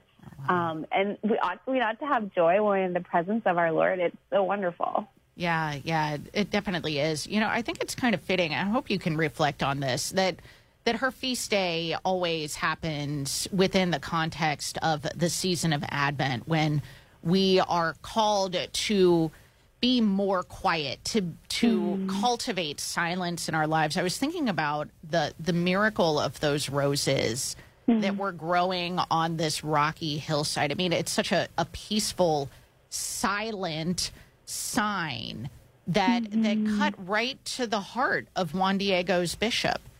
Hmm Absolutely. You know, that was um, part of their culture too. The floricanto, flowers and song, were so important to the indigenous people as far as a way of connecting with their gods. And so when Our Lady appears and effectively is the best evangelist of all history, you know, like thousands upon thousands, millions upon millions of people, you know, because of her message of Christ's love and mercy, enter the church and, and are baptized. Um, and so the bishop would have certainly had a sense of that, but that silent, beautiful um, image of the flower is is so fitting, and and it's a sign of worship, right? That we're offering the beauty of God's creation back to God, and Our Lady knew that. You know, this is one of the reasons why, outside of Advent and Lent, we we have flowers upon our altar. That's a sign of our offering and our very gift of self to the Lord as we prepare and celebrate the Mass. And do you think the Eucharist is a miracle of silence as well? I think that that's a perfect way for us to enter into reflecting on the Eucharist, especially as we draw close to Christmas, is that all of that happened in silence, right? The incarnation in the womb of Mary.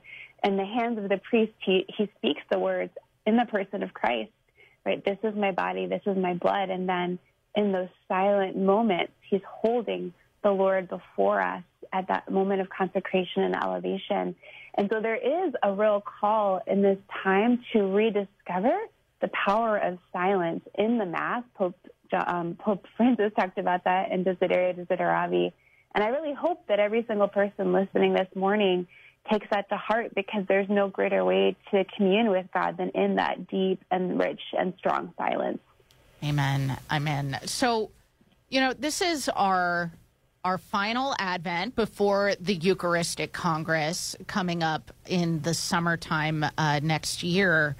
What do you think Our Lady of Guadalupe. How do you think Our Lady of Guadalupe is is inviting us to to come to our Euchar- our Eucharistic Lord in this year? hmm I mean, honestly, I think it's the same thing that she's always done is to Jesus through Mary, right? Mary's mission is a participation in the mission of her son. And so all of us, the Lord is inviting all of us through this revival to refix our gaze upon Christ in the Eucharist. So to contemplate the face of Christ in the school of Mary, like John Paul II said, was in a sense a, a program for the 21st century. And there's no better way to do that than in the presence of the Eucharist. Most definitely. We've been talking to Sister Alicia Torres. And, Sister, if uh, listeners have not signed up for the Heart of the Revival uh, newsletter that you manage, how can they do so? Yeah, EucharisticRevival.org slash newsletter. Nice. We have that linked at sonrisemorningshow.com. We've been talking to Sister Alicia Torres. Sister, really appreciate your time and your reflections this morning. Thank you for having me. God bless you. You too, sister. Thank you very much. You can find all of our guests linked in the show notes at sonrisemorningshow.com. Encourage you to go check out our video feed. If you click on uh, the show notes, you can find a link there. You can go uh, search for Son Rise Morning Show on YouTube. You can see what uh, see what what makeup Matt's wearing today. Okay, he's not actually wearing makeup. It's half past the hour now on the Son Rise Morning Show. It's time for news. Israeli Prime Minister Benjamin Netanyahu says it's the beginning of the end for Hamas. In a video message yesterday, Netanyahu said dozens of militants have surrendered as Israel continues trying to wipe them out in the ongoing war in the Gaza Strip. He said it will take more time, but his message to Hamas is that it's over. Ukrainian President Volodymyr Zelensky is set to travel to the White House tomorrow. Mark Mayfield reports. President Biden invited Zelensky for a meeting to underscore the U.S. commitment to supporting Ukraine. An aid package for the country remains stalled in Congress, with the visit coming less than a week after Senate Republicans blocked a bill to give aid to Ukraine and Israel in their respective fights against Russia and Hamas. Zelensky will also meet with House Speaker Mike Johnson. I'm Mark Mayfield. During his Angelus address yesterday, Pope Francis marked the 75th anniversary of the Universal Declaration on Human Rights. He went on to ask for prayers for all people suffering from war. He said, We are heading toward Christmas. Are we able, with God's help, to take concrete steps for peace? He reminded the faithful to not forget tormented Ukraine, Palestine, and Israel. In his catechesis for his Angelus address yesterday, Pope Francis reflected on the gospel reading for the second Sunday of Advent, focusing on the power of silence. From Vatican Radio, Linda Bordoni reports. From John the Baptist's position near the Jordan River, the Pope said, the desert from where the apostle preaches is a place of silence and essentials. Esso è il luogo del silenzio. A place where someone cannot afford to dwell on useless things, but needs to concentrate on what is indispensable to live. This, the Pope said, is an always relevant reminder. To proceed on the journey of life, we need to be stripped of the more. Because to live well does not mean being filled with useless things, but being freed from the superfluous. To dig deeply within ourselves so as to hold on to what is truly important before God. Per cogliere ciò che è veramente Focusing on the second image, the voice, Pope Francis highlighted its connection to silence because it expresses what matures inside from listening to what the Spirit suggests. If someone does not know how to be quiet, he said, it is unlikely they will have something good to say. While the more attentive the silence, the stronger the word. Finally, the Pope suggested we ask ourselves, what place does silence have in my days? Is it an empty, perhaps oppressive silence? Or is it a space for listening, for prayer, for guarding my heart? Is my life sober or filled with superfluous things? valorizziamo il silenzio, la sobrietà, l'ascolto. Even if it means going against the tide, he concluded, let us value silence, sobriety, and listening. May Mary, Virgin of Silence, help us to love the desert, to become credible voices who testify to her Son who is coming. I'm Linda Bordoni. Multiple tornadoes in Tennessee have left at least six people dead and dozens injured. Two adults and a child were killed in Clarksville, while three others died in Madison, just north of Nashville. State officials say the tornadoes caused extensive damage across several Nashville suburbs. The National Weather Service says the same fierce storm system is likely to bring thunderstorms to much of the East Coast and heavy snow to the Appalachians throughout the day today. A second top University of Pennsylvania official is resigning after a congressional hearing on anti Semitism concerns on college and university campuses. Scott Carr reports. The University of Pennsylvania's chairman of the board, Scott Bok, stepped down from his post, reports say just minutes after the resignation of university president Liz Magill on Saturday. Magill was already under pressure after a pro-Palestinian event was held on campus in September, followed by Hamas's attack on Israel and reports of rising anti-Semitism on the Penn campus. Reports say that pressure was amped up last week when Magill and the heads of other universities refused to say before a congressional panel that calling for the genocide of Jews violated their respective schools' code of conduct. The president of Harvard University, Claudine Gay, has apologized for her response. I'm Scott Carr in Washington. That's the news. You're listening to the Son Rise Morning Show on EWTN Radio.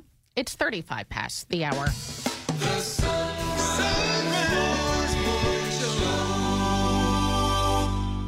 If you would like to write to Sacred Heart Radio, our address is Sacred Heart Radio, 100 East 8th Street, Cincinnati, Ohio, 45202. Our phone number is 513 731 7740. This is Chris Knochelmann, owner of Schneller Knochelmann, Plumbing, Heating, and Air. Our family has been a proud supporter of Sacred Heart Radio for more than a decade, and we encourage other businesses to do the same. Find us at skpha.com. skpha.com. Start your new year with purpose. Gate of Heaven Cemetery of the Archdiocese of Cincinnati is here to help you understand church teachings, to assist your loved ones tomorrow by thinking ahead today. Gate of Heaven Cemetery's free pre-planning seminar is on Tuesday, January 23rd, offering three time slots for your convenience, 11 a.m., 2 p.m., or 6 p.m. For reservations, 513-489-0300 or email community at gateofheaven.org. It's 24 minutes before the hour on this Monday of the second week of Advent, December the 11th. Your forecast is brought to you on Sacred Heart Catholic Radio by Schneller Knochelmann Plumbing, Heating, and Air online at skpha.com. Going to be chilly again today. Right now, it's kind of cold with temperatures in the lower 30s as you're heading out the door. For Cincinnati, it'll be mostly cloudy to mostly sunny skies today with a high of 40 degrees. A few clouds tonight with an overnight low of 29. Mostly sunny and a little bit warmer tomorrow and a high of 47 degrees. For the Miami Valley Dayton area, mostly sunny skies today with a high of 39. Mostly clear early, then a few clouds later tonight with an overnight low of 26. Partly cloudy skies tomorrow and a little warmer with a high of 46 degrees. This is Sacred Heart Catholic Radio, 740 a.m., 910 a.m. Download our app at sacredheartradio.com.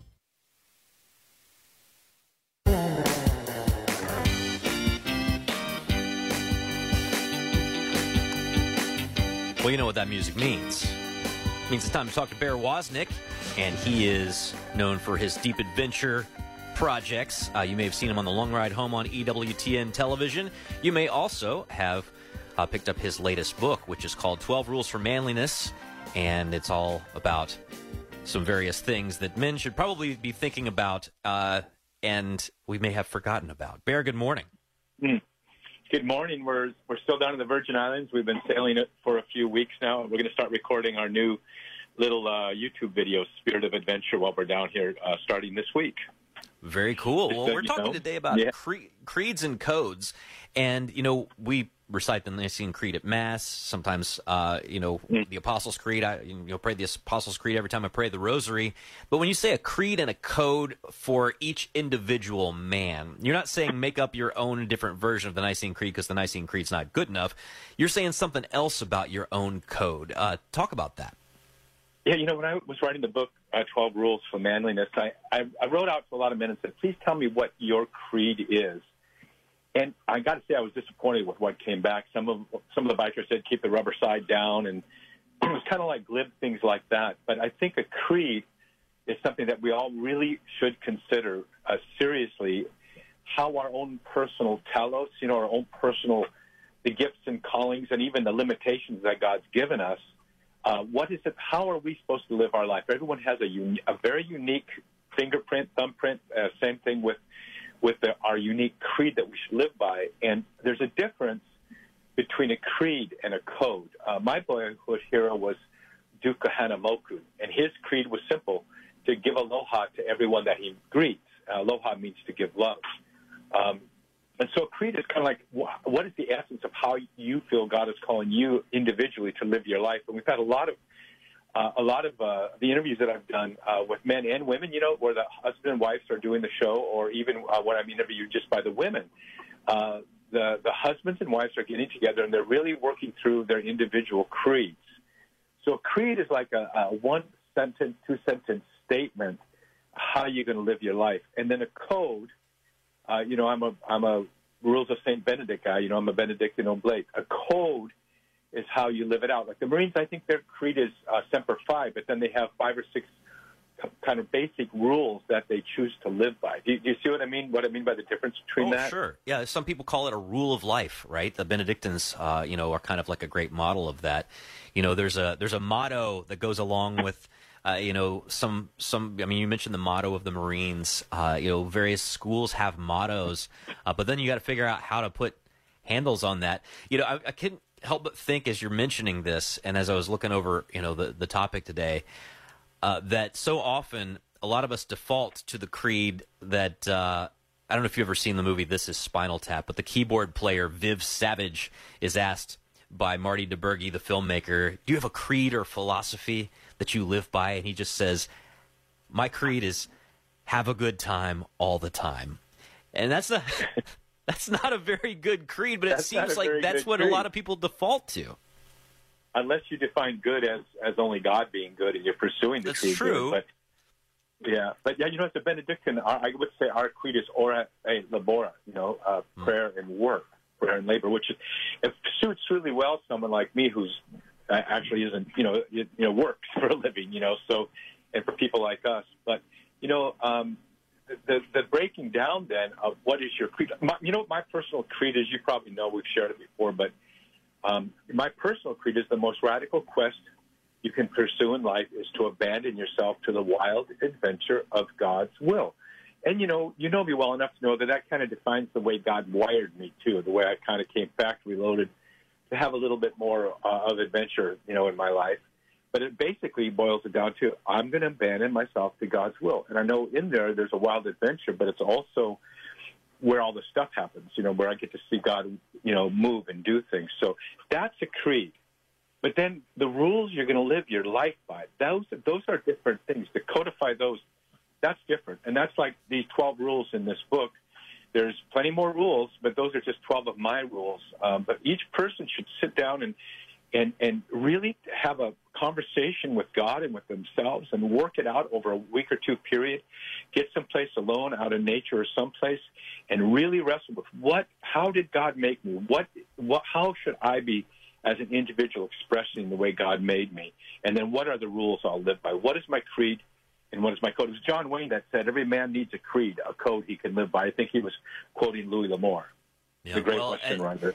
not a, every man needs one, but every man's got one. And uh, if you don't, if you don't do it in, intentionally, it's like I, uh, you know, I, I sometimes say on here, everybody has a religion. Some people believe in the supernatural. Like every, there are people who, for whom, uh, you know, being a fan of the Dallas Cowboys is their religion, right? There's there's people for whom like you can name anything in the world, right? Uh, that somebody Right. has devoted whatever you give your time, talent, and treasure to. That's ultimately uh, what you believe in. I mean, Jesus says, you know, where your treasure is, there is your heart. But you know, I don't, I don't know where where you go for some of this. I mean, the Rule of Saint Benedict is a great place. I like the Proverbs. Uh, you know, the Proverbs uh, are just Yeah. loaded with with Yeah. things that I Yeah. aspire to, that I fail at, but I aspire to. I remember um, very early on remembering. Uh, you know, when you're memorizing these uh, these verses as a kid, as an evangelical, uh, Proverbs fifteen one a soft answer turns away wrath, but a harsh word stirs up anger. That's something that like I try and instill in myself. Like, can I come up with a soft answer to turn away wrath, or am I going to come up with a harsh word that stirs up anger? Uh, I mean, this is like the kind of stuff that that that's you don't have to like invent it from scratch. It's out there. You know, it's in the Yeah. wisdom of the saints and the scriptures. You know that that really that really stirs up a thought me too. You know, when you read the Catechism and its take on the Ten Commandments, you know the unique depth in which the the Catechism goes and kind of like the obvious, but then also the deeper meanings of those.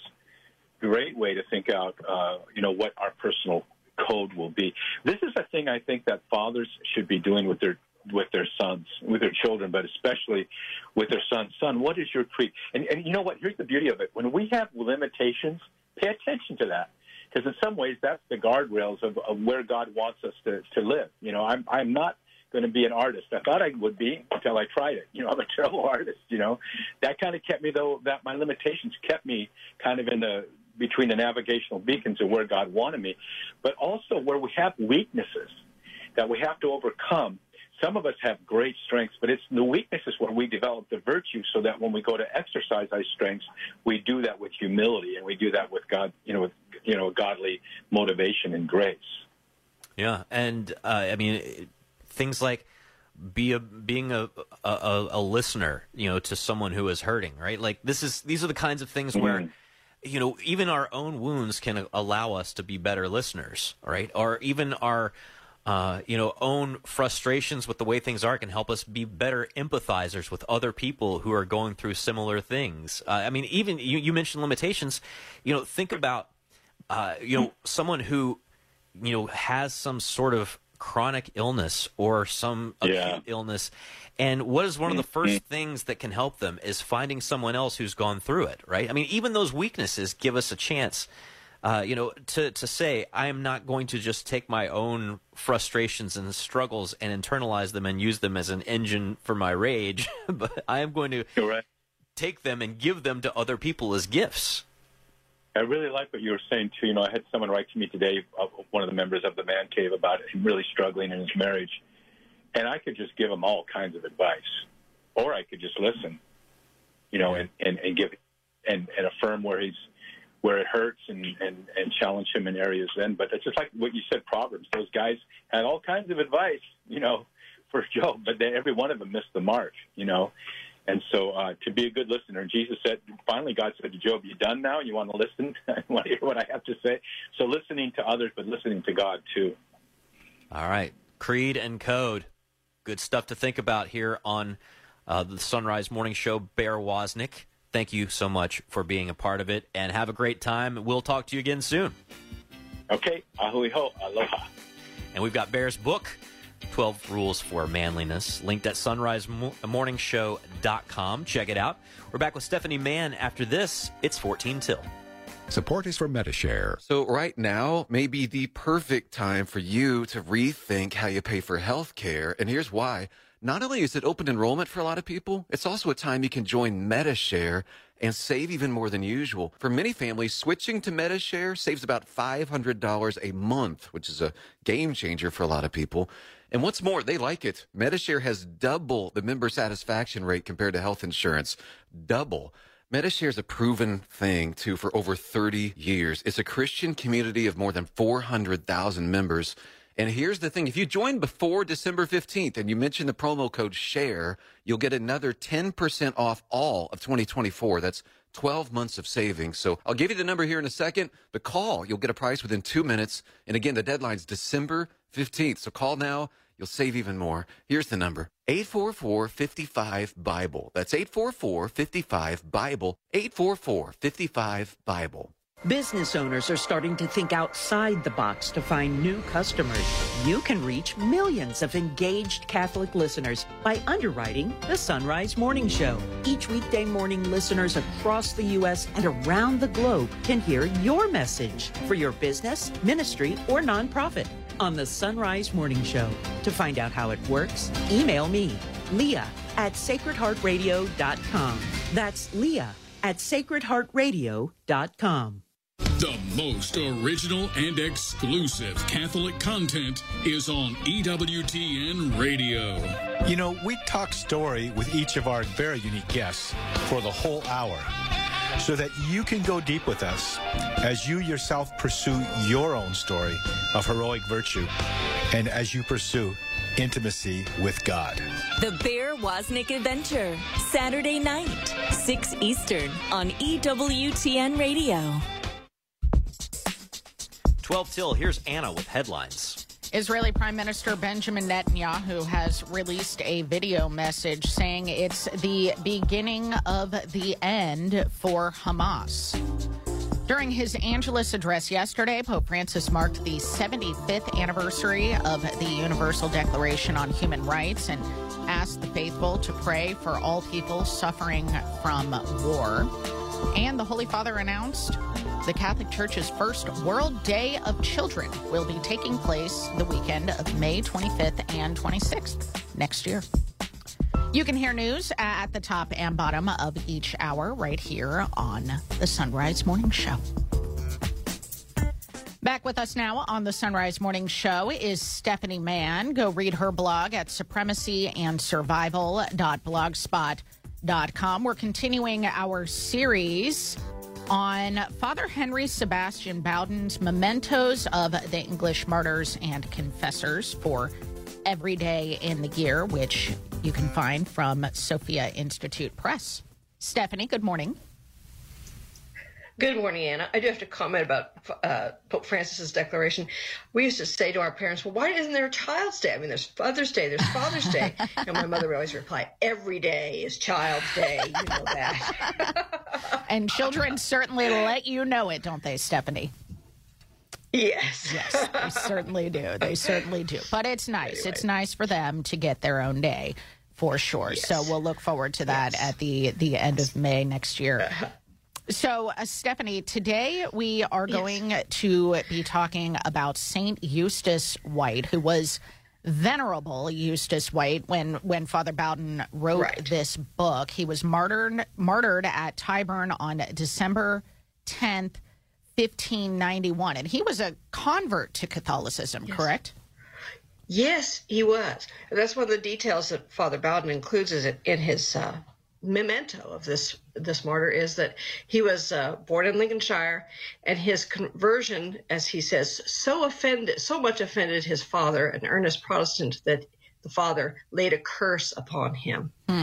But Father uh, White took that curse with him to uh, the continent, studied for the priesthood, and returned to England as a missionary priest. So he went even deeper into his conversion, maybe after his father cursed him and became a priest. He was arrested, however, and then came under the hands of, of uh, Richard Topcliffe, uh, the notorious pursuivant of priest and I, don't, I almost have to say he's a kind of a professional torturer. He even had a torture chamber in his home. Whoa! So he could work from home if he needed to. That's that's just a horrible detail that he was this this in, in, invested in his work because what he wanted to do was find out where from those he arrested where more Catholics were, who he should arrest next, and who they could charge with the crime of being a Catholic or saying mass or Wow. hearing mass. So, Wow. yeah, bad. It, it was a bad situation for Father Eustace, but he turned it into a beautiful,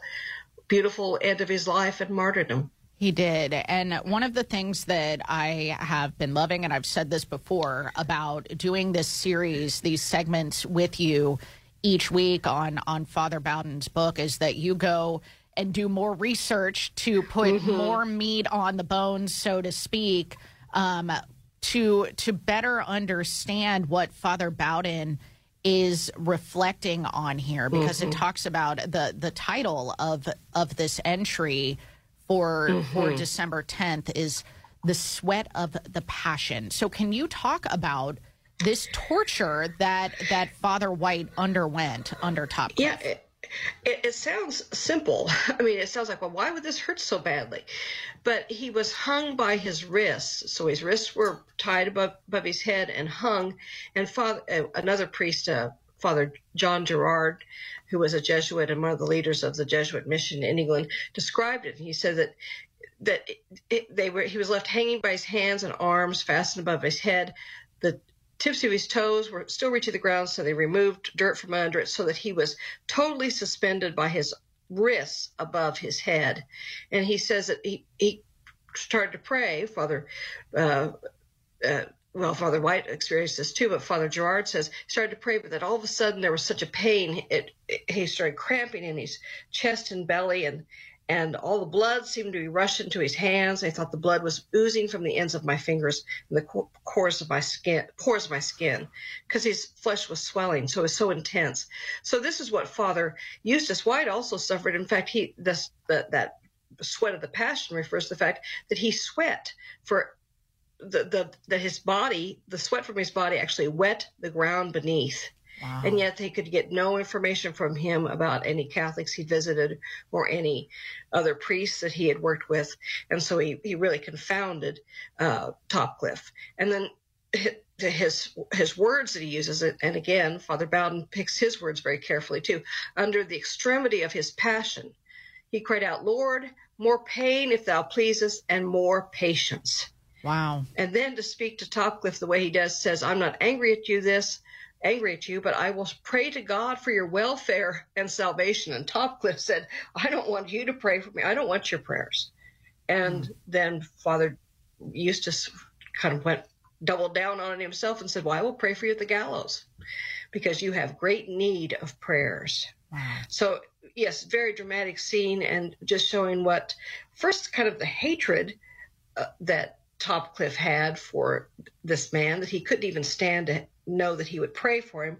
And secondly, the great love that the priest had for his torturer, that he would pray for him and, and he, be concerned for his welfare, spiritual welfare. Yeah, absolutely. And and he was not the only one who was praying for Topcliffe, was he? Yes. Uh-huh.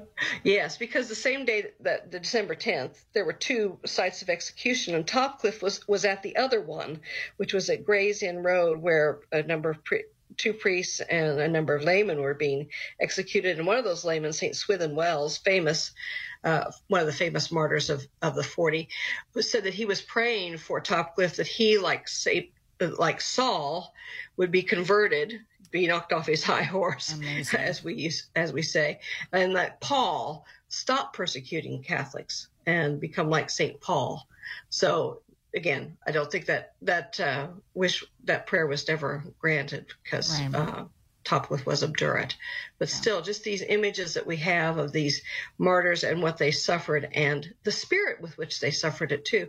It it just it sometimes it seems almost unbelievable, but at the same time we know that that this has been true throughout all the ages of the church, that martyrs have suffered excruciating pains and yet had great patience and love and endured. And so they're an example to us in, in our little things that happen to us. Yeah, absolutely. Being open to the graces of God, and gra- grace will be poured into you if if you ask yes. the Lord to do it. You have to uh, Father Hezekiah Carnazzo always says you have to be a martyr before you're a martyr, or you won't be a martyr when you're yes. martyred. And uh, they are a great right. example of it. We've been talking to Stephanie Mann. You can find her blog linked at sonrisemorningshow.com. Stephanie, thank you.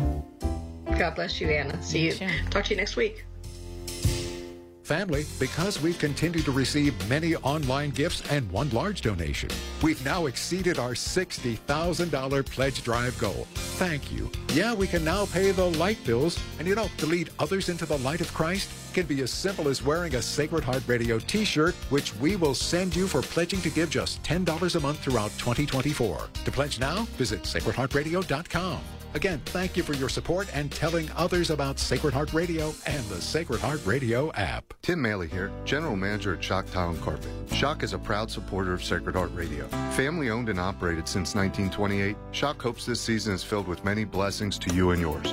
In the market for hardwood, check out MSI's Ladson and McCarran. Manufactured from European white oak, these engineered planks are on trend and highly sophisticated. Residential, commercial, new home construction, 513-922-3466 or schochtile.com. That's S-C-H-O-C-H tile.com. Support comes from On a Mission to Love for books, handcrafted gifts for baptism, communion, confirmation, wedding, birthdays, and more. All deeply based in the rosary and devotion to our Holy Mother. On a mission to love.com. That's on a mission to love.com. Sacred Heart Radio is blessed to have the support of Larkin Cobb Chevrolet Buick GMC in Eaton, Ohio, offering a wide range of new and used cars, trucks, and SUVs with on-site financing. Larkin Cobb, close to Eaton, Richmond, Dayton, and Brookville. On the web at larkincobb.com. Support is from Solidarity Health Share. Is inflation making you feel frustrated and out of control when it comes to your expenses?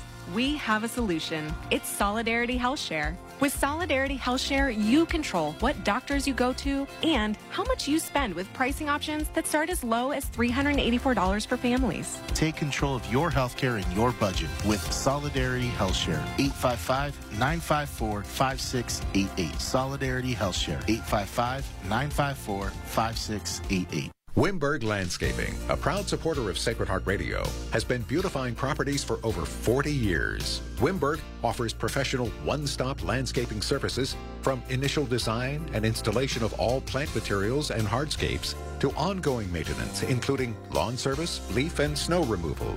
Wimberg Landscaping, 513-271-2332 or on the web at wimberglandscaping.com. That's wimberglandscaping.com. Support for Sacred Heart Radio is from Delhi and Harrison Pet Centers with everything your pet needs from guppies to puppies. Offering curbside pickup in store and online shopping at DelhiPetCenter.com. That's DelhiPetCenter.com. I am Father Rufino Ezama, the Provincial Superior of the Comboni Missionaries. Thank you for listening to Sacred Heart Catholic Radio. 740 WNOP Newport, 910 WPFB Middletown, or get the app, stream, podcast, and more at sacredheartradio.com. Arise,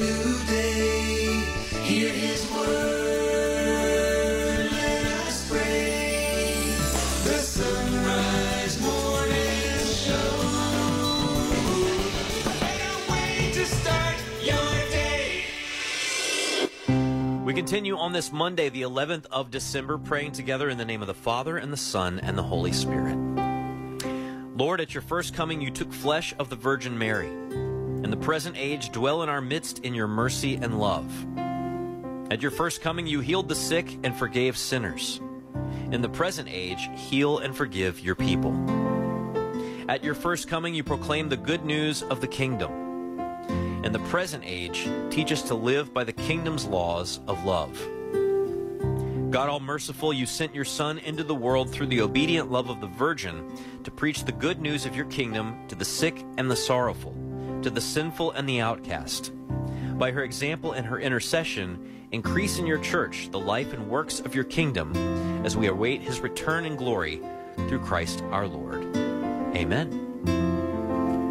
It is a better way to start a Monday morning. The Son Rise Morning Show here on Sacred Heart Catholic Radio, 740 AM, 89.5 FM. Well, we got all kinds of different places that you can hear us. I'm uh, I'm saying old IDs over here. I'm uh, I'm out of sorts. I'm just so excited because I looked at the website over the weekend and I saw that you all have uh, helped us hit our $60,000 goal for our pledge drive. So thank you for that. Of course, that's supposed to get us through to the new year. So if you have any end of year gifts to make to help us uh, continue forth strong into 2024, you are always welcome to give still at sacredheartradio.com. Dr. John Pepino will be along talking to Anna Mitchell about the next Institute for Catholic Culture course on patristics. Amy Welborn will discuss Jean Paul Sartre's nativity, nativity play. I can never say his last name right, by the way. I apologize to all of our French listeners. Dr. Benjamin Lewis will be translating another Latin, another language, Latin, as we look at uh, Advent lauds this morning. And then Marlon De La Torre on at the end of the hour. So please do stay with us if you can. Right now, it is two minutes past. News is a service of Bridgetown Finer Meats and BridgetownFinerMeats.com. Here's Anna Mitchell. Good morning. Israeli Prime Minister Benjamin Netanyahu has said it's the beginning of the end for Hamas. In a video message released yesterday, Netanyahu asserted that dozens of militants have surrendered as Israel continues to try to wipe them out in the ongoing war in the Gaza Strip. He said it will take more time, but his message to Hamas is it's over. During his Angelus address yesterday, Pope Francis marked the 75th anniversary of the Universal Declaration on Human Rights. From Vatican Radio, Sister Bernadette Reis reports. It is like a master plan, he said. Many steps have been taken, many still need to be made, and unfortunately, at times, steps backwards have been taken. L'impegno per i diritti umani non è mai finito. The commitment to human rights is never finished, the Pope said, adding that he is close to all those who work and fight to defend human rights in the concrete situations of everyday life. The Holy Father expressed his joy at the release of Armenian and Azerbaijani prisoners. I look with great hope on this positive sign between Armenia and Azerbaijan for peace in the South Caucasus, the Pope said, while encouraging both nations with their leaders to conclude a peace treaty as soon as possible. Pope Francis went on to ask for prayers for all peoples suffering from war. We are heading toward Christmas. Are we able, with God's help, to take concrete steps for peace? He asked. While acknowledging the difficulties of resolving conflicts that have deep historical roots, the Pope invited everyone to follow the example of men and women who have worked wisely and patiently for peaceful coexistence. And returning to the issue of human rights, the Pope called for civilians, hospitals, and places of worship to be protected, for hostages to be freed, and for humanitarian aid to be guaranteed in conflict areas. And let us not forget tormented Ukraine, Palestine, and Israel, he added. Finally, with the COP28 conference on climate change drawing to a close in Dubai, Pope Francis asked for prayers for a good outcome for the care of our common home and the protection of populations. I'm Sister Bernadette Reis. Pope Francis has announced the church's first World Day of Children. He announced on Friday the church will celebrate this first World Day of Children next May. Speaking from the window of the Apostolic Palace overlooking St. Peter's Square, the Holy Father said the celebration will be in Rome on the weekend of May 25th and 26th. Multiple tornadoes in Tennessee have left at least six people dead and dozens injured. Two adults and a child were killed in Clarksville, while three others died in Madison, just north of Nashville. State officials say the tornadoes caused extensive damage across several Nashville suburbs. Meanwhile, millions are getting drenched as that major storm now impacts the East Coast. Mark Mayfield has the story. Travel advisories and flash flood alerts are in effect for many areas, including New York City, with up to five inches of rain expected to fall. Forecasters are predicting wind gusts of 50 miles per hour or higher from Washington to Boston. Damaging storms are also affecting the South, from Virginia to the Florida Panhandle. I'm Mark Mayfield. The president of the University of Pennsylvania is resigning after a congressional hearing about anti Semitism on college campuses. The House is investigating Harvard, MIT, and Penn after their presidents failed to explicitly say that calling for the genocide of Jews violates their code of conduct. They cited freedom of speech.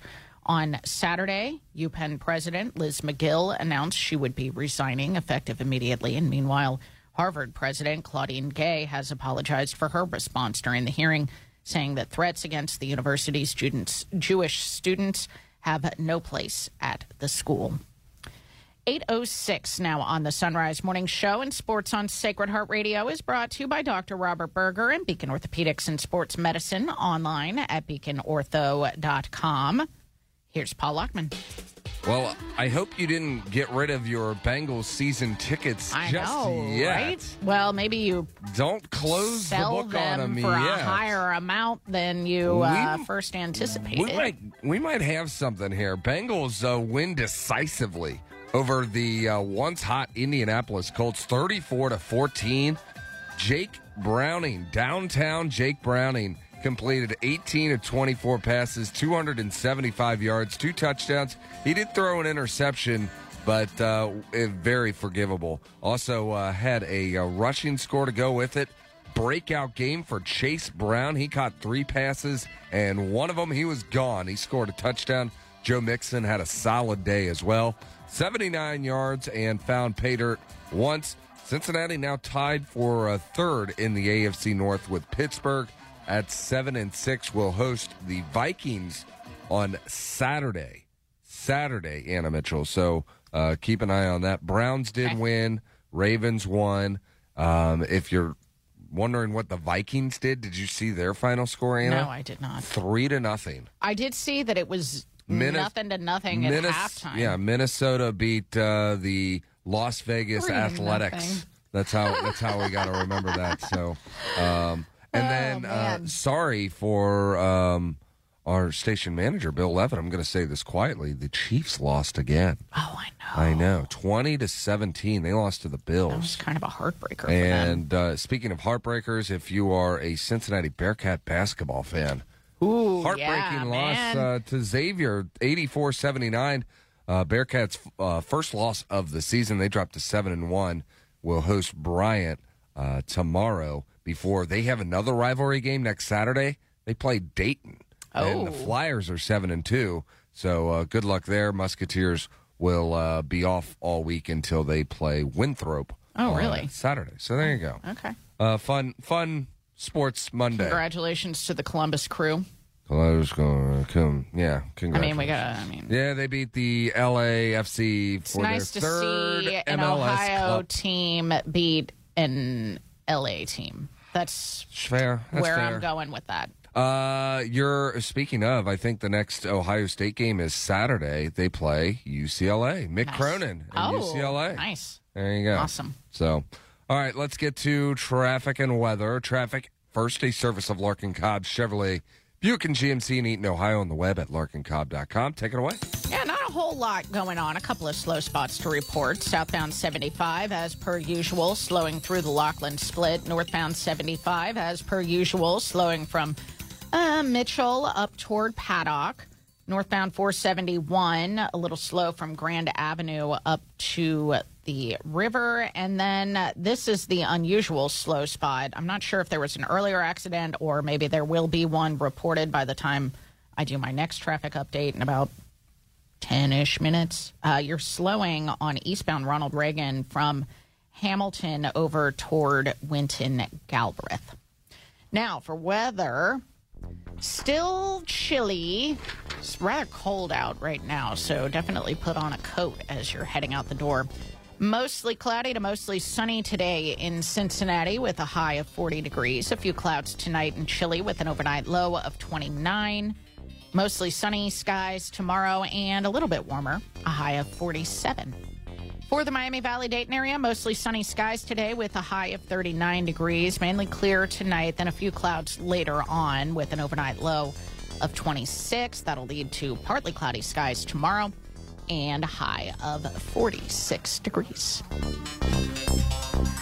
Today is Monday, December the 11th. It is the feast of Pope Saint Damasus I. Pray for us. Joining us again on the Son Rise Morning Show is Dr. John Pepino. He is returning to teach a new course, the next course at the Institute of Catholic Culture, this one on Patristics 101. Dr. Pepino, welcome back to the show. Well, hello there, Annie. How are you doing? I am doing fine and very excited to get to talk to you about this. Very excited for this course, um, which I will be participating in as uh, sort of the ICC guide, um, along with you, who will actually be teaching us. Um, my first question to you is just to make sure that everybody is on the same page here, Dr. Pach- Dr. Pepino. What do we mean when we say patristics? What is that? Yes. Now, patristics is the study of the fathers of the church, and those would be the Orthodox writers who wrote in the first seven centuries of the history of Christianity. So, names like uh, Saint Ignatius, Saint Irenaeus, Saint Clement of Alexandria, Saint Cyprian, uh, for the first half of that period. And for the second half of that period, the great names like St. Ambrose, St. Augustine, and uh, today's uh, patron saint, St. Uh, St. Damasus, among many others. So those would be the fathers of the church, and in patristics, we read and study their works. Okay, so in 101, which will be the first semester at the ICC, and by the way, registration is open for this. Go to Institute of Catholic Culture org and uh, you can find the little card on the website to click on to uh, register for this course you can audit it or you can uh, take it as a certificate track. And uh, so 101 will be the first half of the year, Dr. Pepino. What will we be focusing on in this Okay. 101 course? So we'll begin with uh, sort of studying what patristics is, just a bit of theory at the beginning. And then we'll begin with St. Clement of Rome, who was a disciple of St. Peter and Paul. He was the, a pope.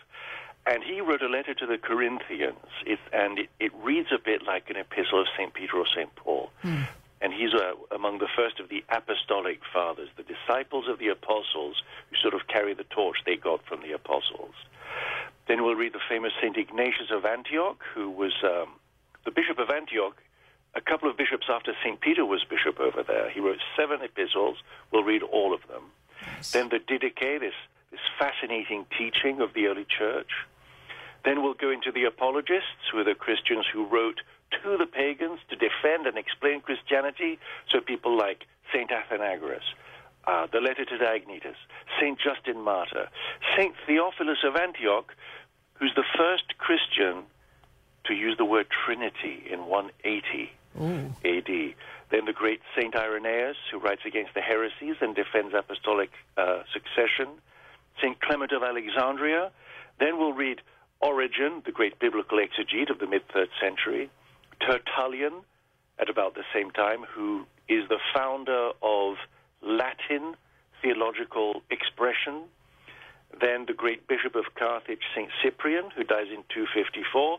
And we'll round out the course by reading, it'll be kind of a, a, review of the entire course by reading extracts from Eusebius of Caesarea's uh, church history. He's the first church historian.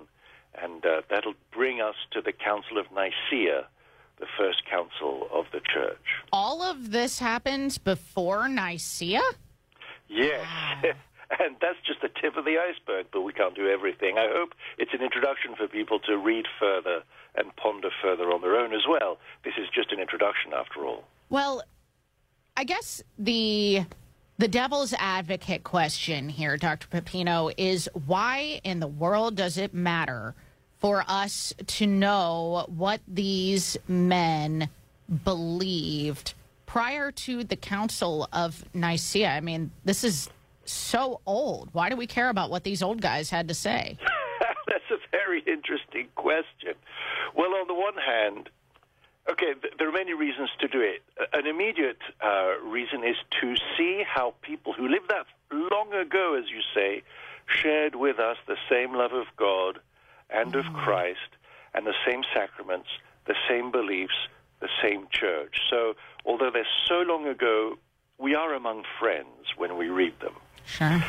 And also because outside of Scripture, uh, revelation is handed on to us by tradition, and a big component of tradition is precisely what the fathers of the church taught, because they act as witnesses to the faith or as authoritative teachers of the faith.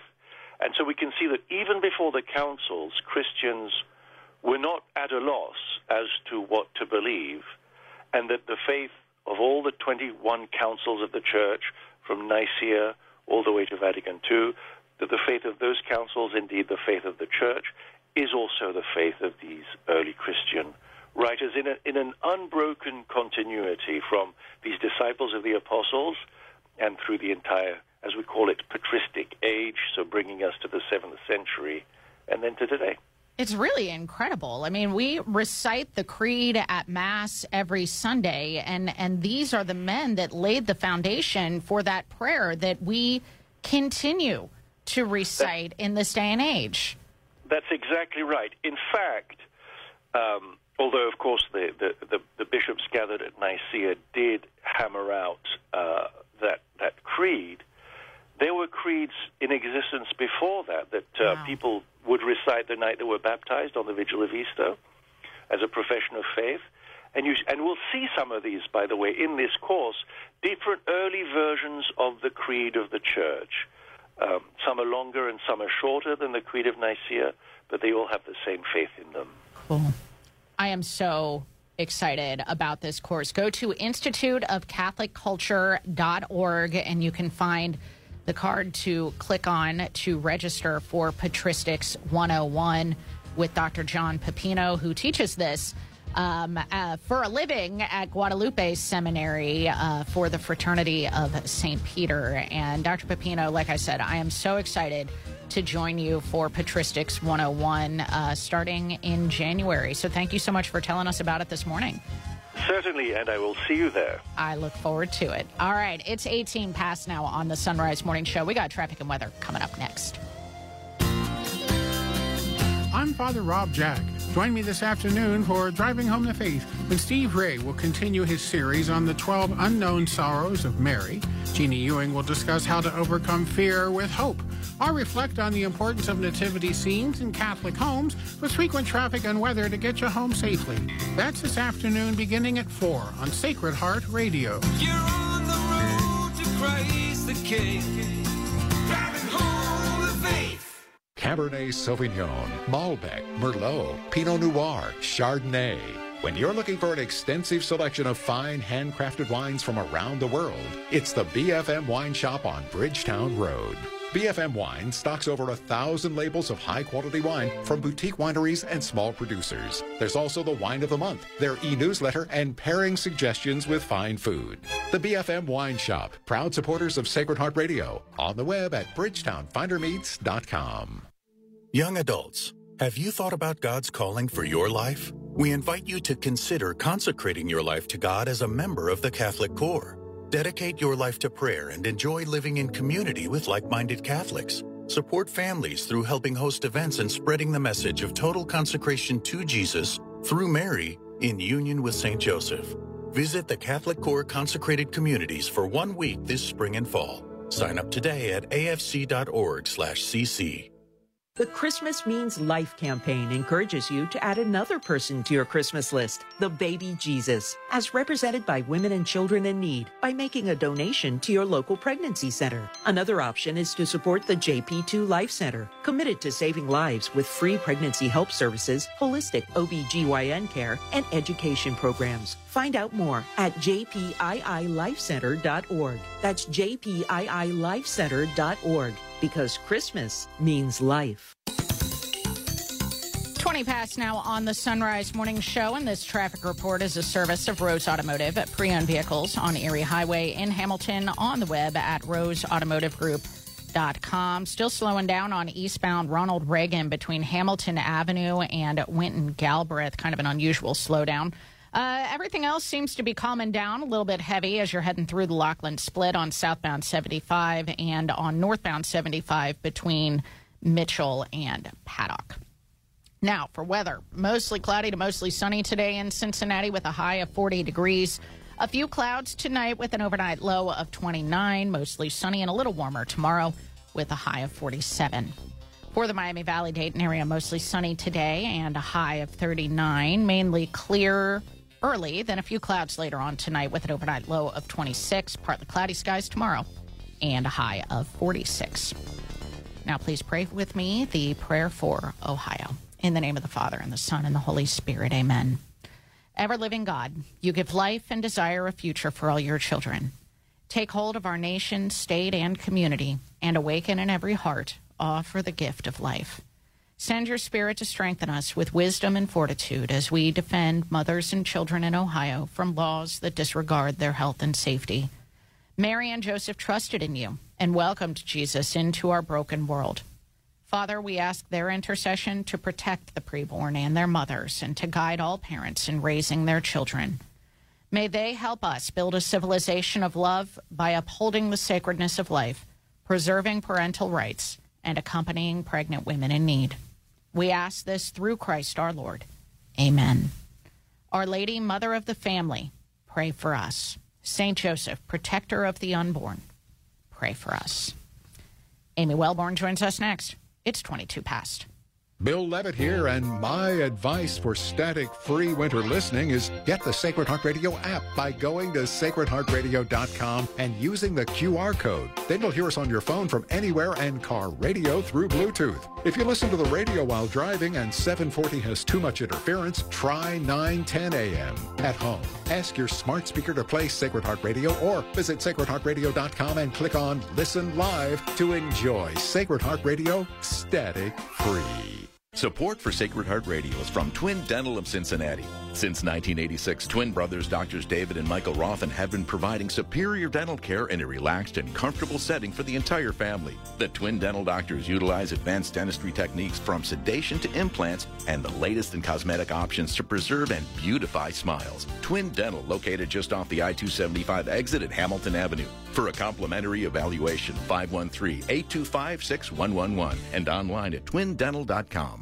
Pregnancy Center West is committed to protecting the unborn by encouraging women to see and choose the beauty of life while offering practical assistance for them and their families. Donate securely online at supportpcw.org. That's supportpcw.org. Support for Sacred Heart Radio is from Delhi and Harrison Pet Centers with everything your pet needs from guppies to puppies. Offering curbside pickup in store and online shopping at DelhiPetCenter.com. That's DelhiPetCenter.com. Support for Sacred Heart Radio is from Rose Automotive, serving the Hamilton area with a wide selection of pre owned cars, trucks, and SUVs. Rose Automotive, celebrating over 30 years of automotive excellence on Erie Highway in Hamilton. RoseAutomotiveGroup.com.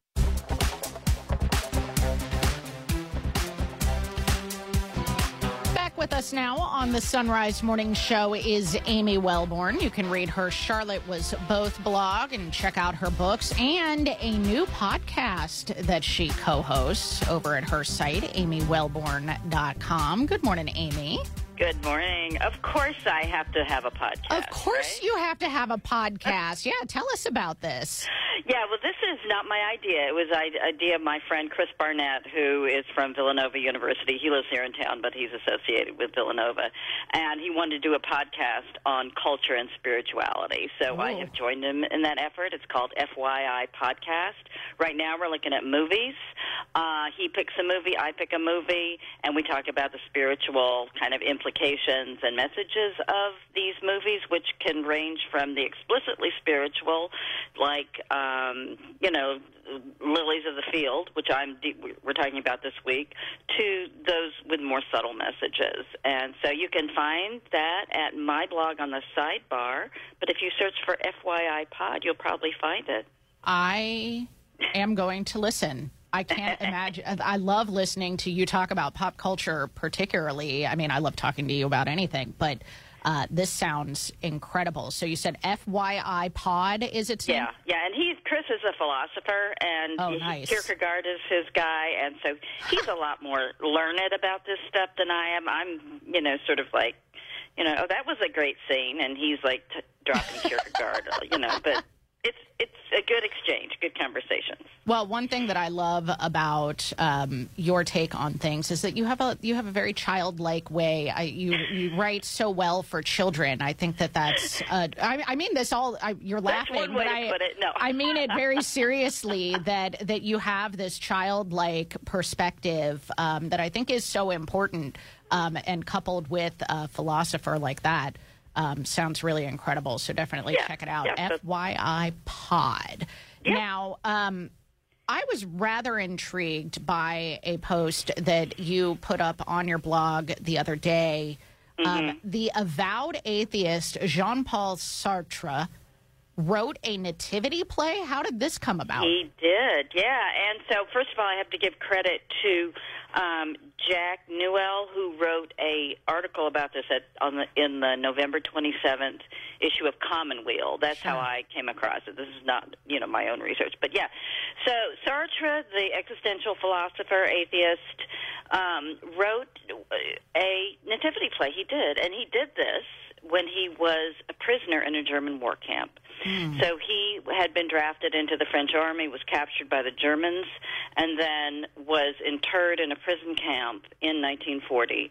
And many of the other um, uh, prisoners there, and those to whom he gravitated, were priests.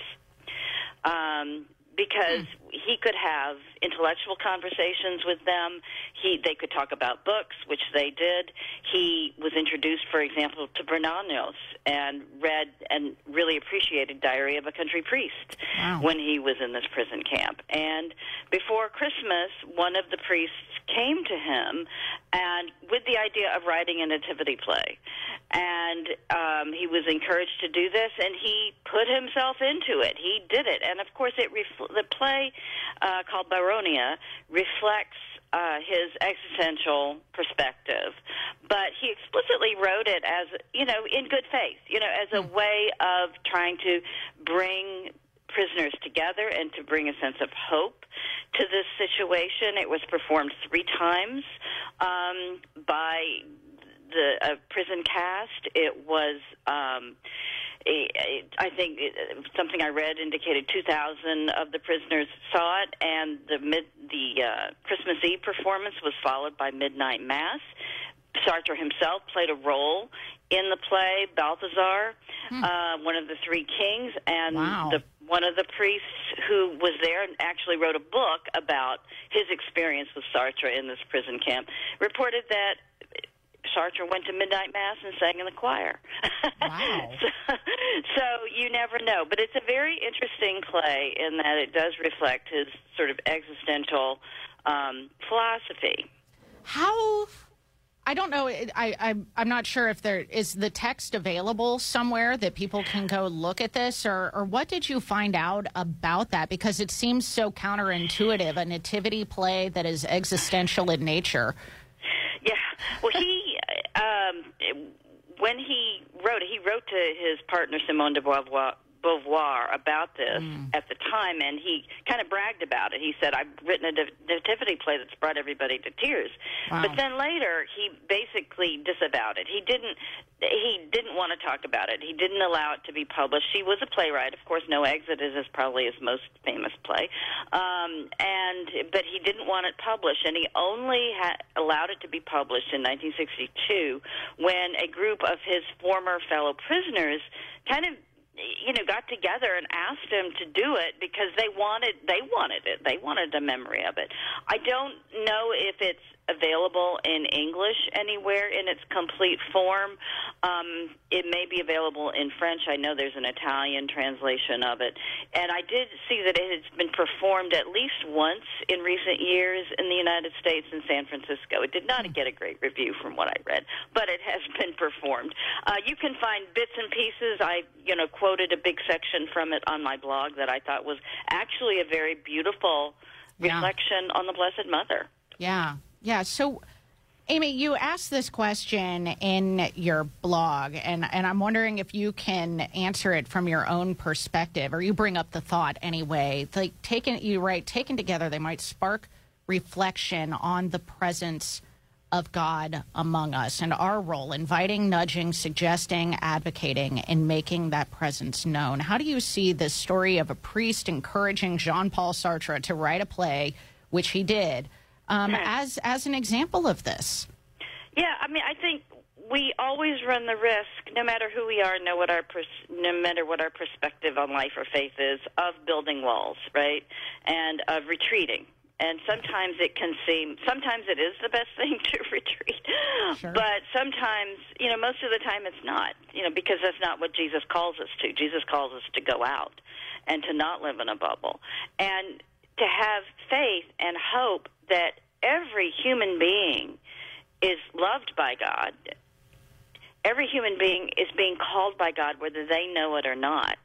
And it is our kind of responsibility as fellow human beings, as, you know, to en- engage with our brothers and sisters, with other human beings on that level, to not think that anybody is cut off from the action of God in their life. And it may be, and, and to encourage that, to encourage that vision, to encourage them to see whatever they're doing, their gifts, their talents, their ordinary lives as part of this big picture, as, as part of this journey, uh, and as maybe giving them an opportunity to respond not only to their own desires, not only to their feelings, but to God.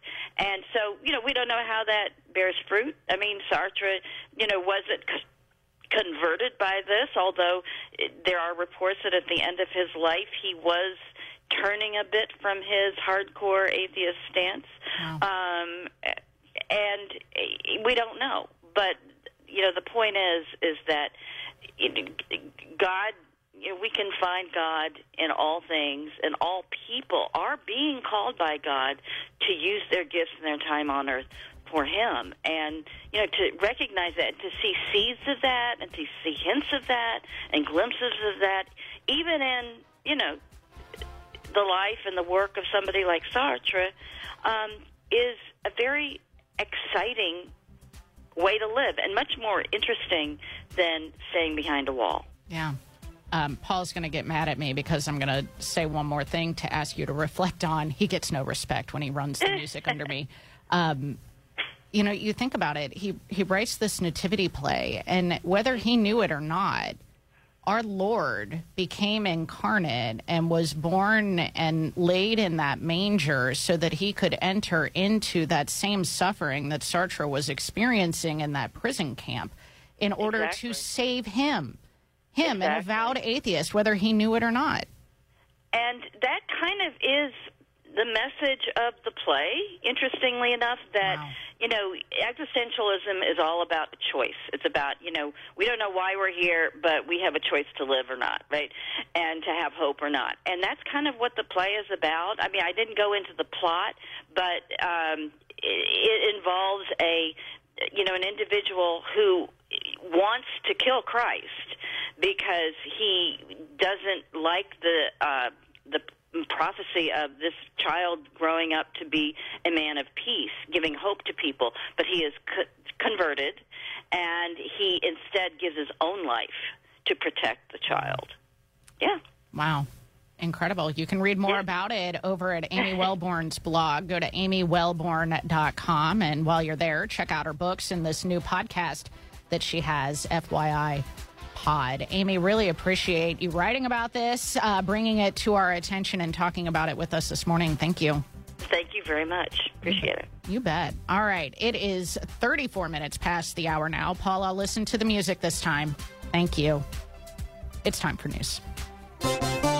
Israeli Prime Minister Benjamin Netanyahu says it's the beginning of the end for Hamas. He released a video message yesterday saying dozens of Hamas militants have surrendered as Israel continues to try to wipe them out in the ongoing war in the Gaza Strip. He said it will take more time, but his message to Hamas is that it is over.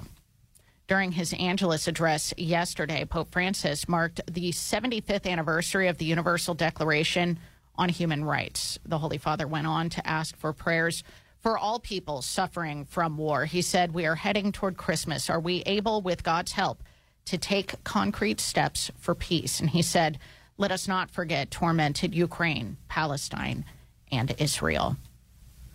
Multiple tornadoes in Tennessee have left at least six people dead and dozens injured. Two adults and a child were killed in Clarksville, while three others died in Madison, just north of Nashville. State officials say the tornadoes caused extensive damage across several Nashville suburbs, and millions are getting drenched now as that major storm impacts the East Coast. And Pope Francis on Friday announced the church's first World Day of Children. He announced that the World Day of Children will take place next May on the weekend of May 25th and 26th. 836 now on the Son Rise Morning Show and Sports on Sacred Heart Radio is brought to you by Dr. Robert Berger and Beacon Orthopedics and Sports Medicine online at beaconortho.com. Here's Paul Lockman. Why, thank you very much, Anna Mitchell. It is a victory Monday, and uh, I was at the game, so if my voice sounds a little funny, that's why. How about this? Bengals took care of business against the rival Indianapolis Colts, 34 to 14. Final score: Jake Browning. This guy's something special. 18 of 24, 275 yards, two touchdowns, and uh, Bengals sit in the middle of the pack in the AFC. They have a seven and six record and will host the Minnesota Vikings on Saturday afternoon. In case you're wondering around the division, Browns snapped a two game skid with a 31 27 win over the Jaguars. Browns are now second in the division at 8 and 5 and will host the Bears on Sunday. How about the uh, Ravens? Ravens edged the Rams 37 to 31 in overtime, winning, winning on a uh, punt return. And uh, the team the Bengals play next, the Vikings, they took down the Raiders in the lowest scoring game since 2007. Three to nothing final score there. That's a check in on sports. We got more on the Son Rise Morning Show right after this.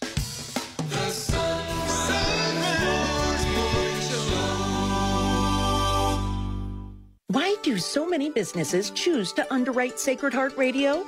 It's because our radio signals reach over 600,000 Catholics locally who've told us they want to use the businesses they hear on Sacred Heart Radio. Listeners that are also in the perfect target consumer group, according to our latest survey. And this is the ideal time to get your business in front of our listeners with our special Christmas underwriting packages. To find out more, email me, leah at sacredheartradio.com. That's leah at sacredheartradio.com. Support for Sacred Heart Radio is from Dr. Robert Berger at Beacon Orthopedics and Sports Medicine. Dr. Berger has been recognized by Cincinnati Magazine nearly every year over the past 20 years as one of the top physicians in orthopedic surgery, and he serves as team physician for Xavier University, Mount St. Joseph University, and LaSalle High School. Dr. Berger treats patients of all ages at the Beacon West office on Harrison Avenue and on the east side at Cincinnati Sports Club. For more information, 513 354 3700. Online at beaconortho.com. Sacred Heart Radio is blessed to have the support of Larkin Cobb Chevrolet Buick GMC in Eaton, Ohio, offering a wide range of new and used cars, trucks, and SUVs with on-site financing. Larkin Cobb, close to Eaton, Richmond, Dayton, and Brookville. On the web at larkincobb.com. If you would like to write to Sacred Heart Radio, our address is Sacred Heart Radio, 100 East 8th Street, Cincinnati, Ohio, 45202. Our phone number is 513 731 7740.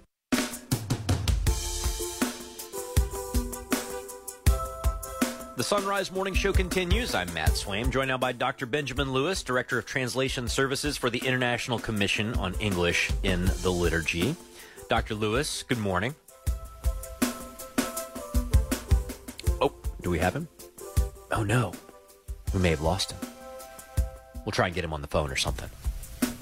I'll I'll, uh, I'll wait for Paul to uh, to let me know when that happens. But He'll run um, the music again. He'll run the music again. He's been running the music again on people today. We're not doing well with our with our time cues as a hosting Well, duo. you know, you talk to somebody like Amy Welborn, and it's just yeah, you kind of you, you. This happens a lot with a lot of guests. yeah, it's like you just don't want to. Kind of hate to wrap it up. Yeah. With a hard break. It is Monday, December the 11th. Tomorrow, uh, Anna Mitchell, just want to put it out there for anybody who's going grocery shopping today. Don't forget that tomorrow is Taco Tuesday. It is also the feast of Our Lady of Guadalupe. If you are not a person who throws liturgical parties in your household, I feel like tomorrow is a good place to start. A good place to start. We now have Dr. Benjamin Lewis on the line. Dr. Lewis, good morning. Good morning, Matt. How are you? Doing well. And uh, before we get into today's text, uh, you had sent us a note, and I find this is fascinating uh, about how when you are doing translations of a text that people don't understand into a language that they do understand, you have to be careful not to quote unquote over translate. Now, what do you mean by that? Sure. Yeah. Well, it's like Aristotle says about virtue. It's a it's a balance between deficiency and excess, and I think that's a pretty good way of describing the challenge of of translation. You have to strive for a kind of balance. You don't want to over translate. You don't want to under translate. And what I mean by that is the the essence of translation is you're taking something unintelligible and making it intelligible. And in, in the process of doing that, you don't want to insult the intelligence of the person you're translating for, right? This is something we do um, throughout life in a hundred different ways. Um, if I ask you to explain the radio to me, uh, you could explain it in a way that assumes more knowledge than I have, or you can explain it to a way that makes me feel like I'm five years old and you're insulting my intelligence by by explaining to me things that I, you don't need to explain. So uh, when we're translating from a from a anything really, um, we can we can over translate. We can explain more than needs to be explained. And in in the case of liturgical translation, um, there, there's a temptation to explain things um, that are meant to be sort of mysterious or ambiguous or vague in the text we're translating, and that's part of the beauty of what we're translating. Is there's a kind of uh, multiplicity of meaning or a polyvalence to the text, um, and we don't want to try to explain it away or uh, insult the intelligence of of our audience by by sort of dumbing it down. If that yeah, makes and you sense. don't want to you don't want to kill the poetry either. Uh, Right. You know, in the mix Exactly. of it. You know, as we're approaching uh, the Christmas season, I can't help but think of uh, how this sometimes happens to Christmas hymns. Um, I don't hear it on the radio, but I do see it in, in hymnals and churches. And the one, since you and I both have Wesleyan backgrounds, the one that always gets me is "Hark the Herald Angels Sing." Yes, where yes. the original line just says, "Pleased is man with men to dwell, Jesus our Emmanuel," which is just a, a Yes. brilliant turn of phrase and a brilliant insight into the carnation, incarnation. And what we often get is "please in flesh with us to dwell," which is still technically true, but it sort of like kills the the poetic. It kills the poetry. I was just talking with my wife about this yesterday, about how we butcher that line of poetry from Charles Wesley. Yeah. Yes, indeed. All right, so uh, we'll move on from Wesley then to some Latin that you had to actually translate without making that same mistake. So, which one did you want to look at today? Yeah, so we talked last week about this Lauds morning prayer hymn that's used for every day of Advent up until uh, December 17th. And we just finished uh, last week talking about the first stanza. And I kind of wanted to talk a little bit more about that and the second stanza because there's so much there's so much in this hymn and there's a reason the church gives it to us every day for morning prayer uh, for the first part of Advent up until uh, December 17th. So I want to just read it again. Um, the new translation that uh, you can get in the Divine Office hymnal that's going to be coming out in the new revised version of the Liturgy of the Hours in the next couple of years. Um, and then we'll talk a, a little bit about some of this ambiguity, some of this uh, multiplicity of meaning that's there in the text. Behold a voice resounding clear, rebuking hidden fears and deeds. Let dreams be driven far away, for Christ shines forth from heaven's height. Now let the weary soul arise, infirm and wounded by her sin. A new star now sends forth its light to rid the world of every harm. The Lamb is sent from realms on high to free us from our mortal debt. Let every voice give thankful praise and weep for tender mercy shown. That when he comes like lightning flash and terror grips the world in dread, he need not punish us for guilt, but with compassion shield us then. Praise to the Father, God Most High, all victory to his only Son. Do honor to the Spirit blessed through endless ages evermore. Amen. Yeah, you shared that one with us last time, and, and it's just it, just hearing it again. Of course, you hear it again and again, uh, you know, throughout Advent. It's there's there's some richness there, but which nuance did you want to point out this week? All right, so I want to quickly, I want to move beyond the first stanza, but I do want to point out in Latin, the second line is actually more vague than we've translated it. Literally, a voice, a clear voice, behold, a clear voice sounds, rebuking obscura quaeque, literally uh, rebuking certain hidden things, which is kind of funny because it's intentionally vague, and the the thing that's vague is hidden things, which is vague in and of itself. So uh, it, there's something beautifully general about rebuking certain hidden things. We're not even going to say what those hidden things are because we have to make this a, a hymn that's general enough that everybody can pray it and kind of bring to it whatever uh, whatever's going on in their life, right? So it's a bit like the Confiteor. We're not going to specify in the Confiteor at Mass, I confess. Uh, we're not going to name specific sins because this has to be a sort of general confession everybody can make at the beginning of Mass. So we just we cover the general categories of sin. Um, so I think here a similar thing is at work where we're not going to name specifically what the hidden things are. Um, we're just going to sort of say hidden things and then whatever those hidden things happen to be for you or for me we can we can think of what those are um, and we're not even saying whose voice it is uh, we're just sort of left to figure out, you know, of course, it's John the Baptist, the voice crying out in the desert, prepare the way of the Lord. But it's also it's also anybody's voice who's who's speaking truth and calling us to repentance. Um, so in a way, we're all called to be that voice in Advent, uh, and we're all called to hear that voice in Advent uh, to help us prepare for the coming of the Lord. But there's also an ambiguity in the in the second stanza. We make a reference to a new star sends forth its light.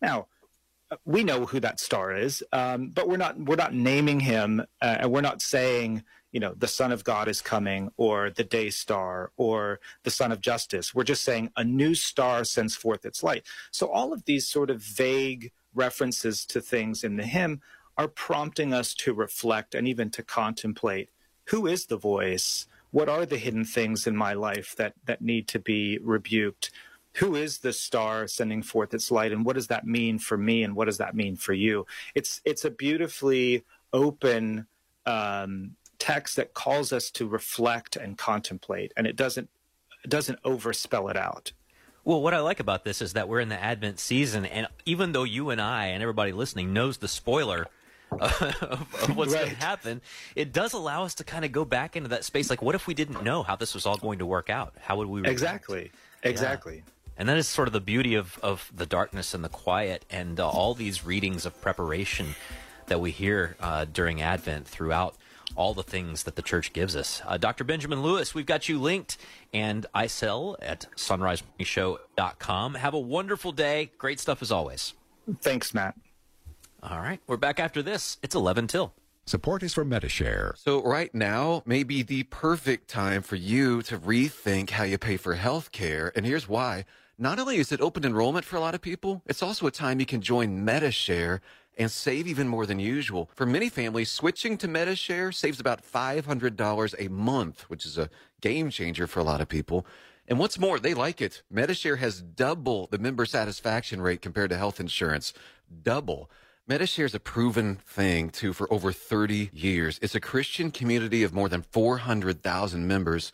And here's the thing. If you join before December 15th and you mention the promo code SHARE, you'll get another 10% off all of 2024. That's 12 months of savings. So I'll give you the number here in a second, but call. You'll get a price within two minutes. And again, the deadline's December 15th. So call now. You'll save even more. Here's the number 844 55 Bible. That's 844 55 Bible. 844 55 Bible. Support for Sacred Heart Radio is from St. Margaret Hall, an assisted living and skilled nursing facility sponsored by the Carmelite Sisters for the Aged and Infirm. St. Margaret Hall has been providing loving care to the community for over 50 years. At St. Margaret Hall, your loved ones will receive 24 hour care from dedicated professionals with newly renovated, stylish assisted living units. At St. Margaret Hall, the difference is love. On Madison Road, 513 751 5880. On the web at stmargarethall.com. I'm Matt Swaim, joined now by Marlon De La Torre from the Diocese of Columbus. He's got a website uh, called knowingisdoing.org. Marlon, good morning. Good morning, Matt. Go Bucks. All right, so you wanted to share a story about a guy you're going to call John, uh, and uh, we can uh, maybe use that story as a launch point for today's conversation. Sure. But share that with us. He he was annoyingly happy.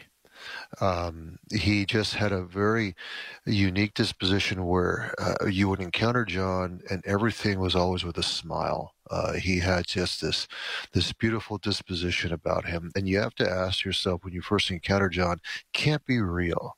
And uh, with cynicism uh, uh, abounding sometimes, and us feeling either neglected or uh, dealing with our wounds, whatever the case may be, we encounter someone who just can't be that happy or can't be that positive or have a positive outlook. And this was John. And when I first encountered him, uh, I was taken back by just uh, literally his uh, uh, approach and sincerity to the world. Uh, every human being was a gift to him. Every opportunity was uh, was a uh, was a joy. Uh, his smile um, was also just very piercing. Um, and he would look at you w- w- with these beautiful eyes because he, was, he you knew he was thinking, you knew he was processing, you knew in many respects he just viewed the world differently. You wanted to ask yourself why. Why is that so unique for him? Why is that so distinct? Why can I? uh, do what he does. And so I, I learned a lot from John early on in my life. Uh, he came at the right time where I where I, I saw that it's possible to really be docile to our Lord and have a joy even through suffering. And this was probably one of the greatest things that he taught me is uh, how he embraced uh, the calamities of life, but still was able to smile even towards his enemies. This was just most, most telling about John. So um, I decided because uh, I've known John for a long, long time, and he's still alive, still going strong with his ministry, that uh, he was fitting and apropos for this Advent season. I think that we've all known people who are positive, but the question is, is positivity the Yeah. same as as joy? Correct. Uh, Correct. because you know we can look at um, you know a lot of different sort of cultural Mm-hmm. aspects of positivity and and how you know if somebody like Ted Lasso can tell everybody to Of course. believe, right? Believe, yeah. uh, or to you know various things that talk about have hope, right? Uh, or Mhm. or even yeah, it- all all these different realms, but but most of them don't ever say answer the question, but why? like, Well, exactly. so that's I mean Exactly. that's that's why I think it's important to kind of complete this thought. Oh, I, I I agree because he for for John because I asked him because some people would treat him poorly or he had superiors that I would observe and and they would just be demeaning to, to him and I asked him one day John look um why why do you allow that to happen I mean you, have a role you- you're in charge of things and but yet you allow these particular supervisors just to walk all over you and you know what, Matt? His his responses were really awestruck for me spiritually because you know what, he, his simple response was, well, "You don't know what they're going through." I mean, I think he said, "I I, I need just to uh, to offer them joy." And and it's okay because whatever they're going through, whatever calamity, really it's not against me personally. It's it's whatever they're dealing with. So I've got to be a light to them, and uh, it's it's it's fitting with to, to always be prepared, uh, to have your eyes and ears open, and, and this is what John did. And um, I mean, I try to tie this in with Paul's second letter to the Corinthians to to really be mindful, all right, uh, of our obstacles and to not allow these obstacles to get in our way, to uh, be able to en- en- endure beatings, punishments, tumults, labors, uh, but do it with genuine love. And this is what John did and he really set an example and a tone for how to deal with with life how to deal with human beings we disagree with and really not to take things personal. We just don't know what the other person's dealing with and that's a very hard thing to do but for whatever reason john had a beautiful way of doing it still does it to this day. Well, I am a person who is I I try and be happy and positive, right? And I try and be joyful. I try and you know be honest when I'm not feeling that way as well. But I wonder maybe you know I mean, none of us do this perfectly. So what would be maybe one thing you'd recommend? Uh, to us listening today, to to really let that joy set in, and but let it be something that that maybe shows in a way that might encourage uh, someone to ask us, like you were encouraged to ask John about where that comes from. Mm. Yeah, you, you know, it's a great point. I think for us, uh, knowing that uh, we have value, i- think is very important. It may sound very, very, very generic, but really, it's getting back to the identity of of our incarnation. And what I mean by that is just we have an incar- incarnate reality. We we exist because God loves us, and and John told me that once. And Marlon, I'm happy because God made me. I have an opportunity to really reflect His love. And I didn't put this in the piece, but it's like, you know what? That's just very simple but very profound. And if if we take the day to uh, really appreciate and recognize who we are, the gifts that He's given us, that our graces are greater than our sins, that any impediment in life really does not define who we are as God's son or daughter. I think that simple entryway would, would really uh, lay the foundation and focus of who we are as disciples, as servants of the gospel. And that's what John did. He had a beautiful attitude and a beautiful spiritual holy habit. Yeah, and uh, again, this also comes because of what we know. We not just that we know that we're made, but we know what we're made for. We're made for more than just this world. Uh, Uh, as Paul says in 1 Corinthians 15, 19, if our hope in Christ is for this life only, we are of all men mm. most to be pitied, right? Correct. But we know that we have hope in Christ for this life and into the next, if only we place ourselves in his will. Amen. Marlon De La Torre, we've got knowingisdoing.org, linked at sonrisemorningshow.com. Have a great day. We'll talk to you, You, soon. You too, Matt. Go Bucks. All right, and we're back again tomorrow. Hope that you'll be back again tomorrow as well. In the meantime, I'm Matt Swaim for all of us here. May God bless you and keep you and grant you his peace.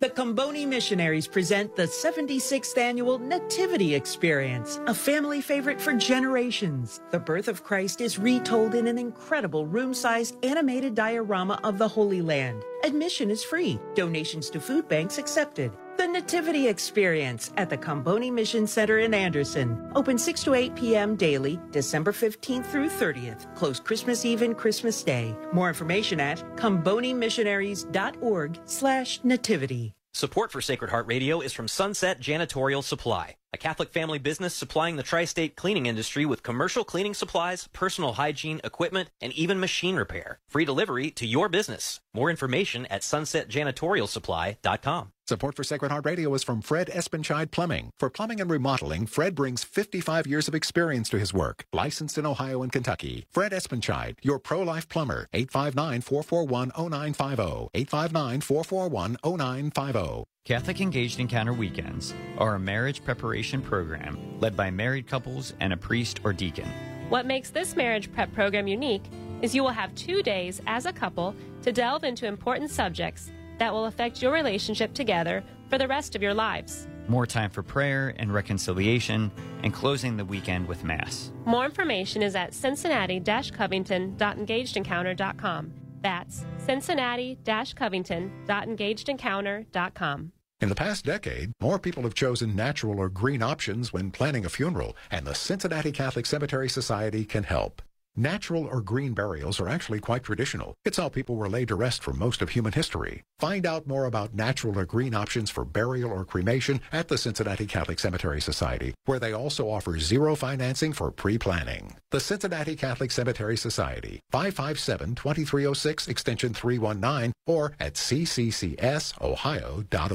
You rely on your car, so rely on the experts at Fort Mitchell Garage, a proud supporter of Sacred Heart Radio. They can do it all from brakes, tires, and heating and cooling to towing and collision repair and more. Fort Mitchell Garage on Dixie Highway in Park Hills. On the web at fortmitchellgarage.com. I'm Deacon Bill Mullaney from Immaculate Heart of Mary Parish. Thank you for listening to Sacred Heart Catholic Radio. 740 WNOP Newport, 910 WPFB Middletown, or get the app. Stream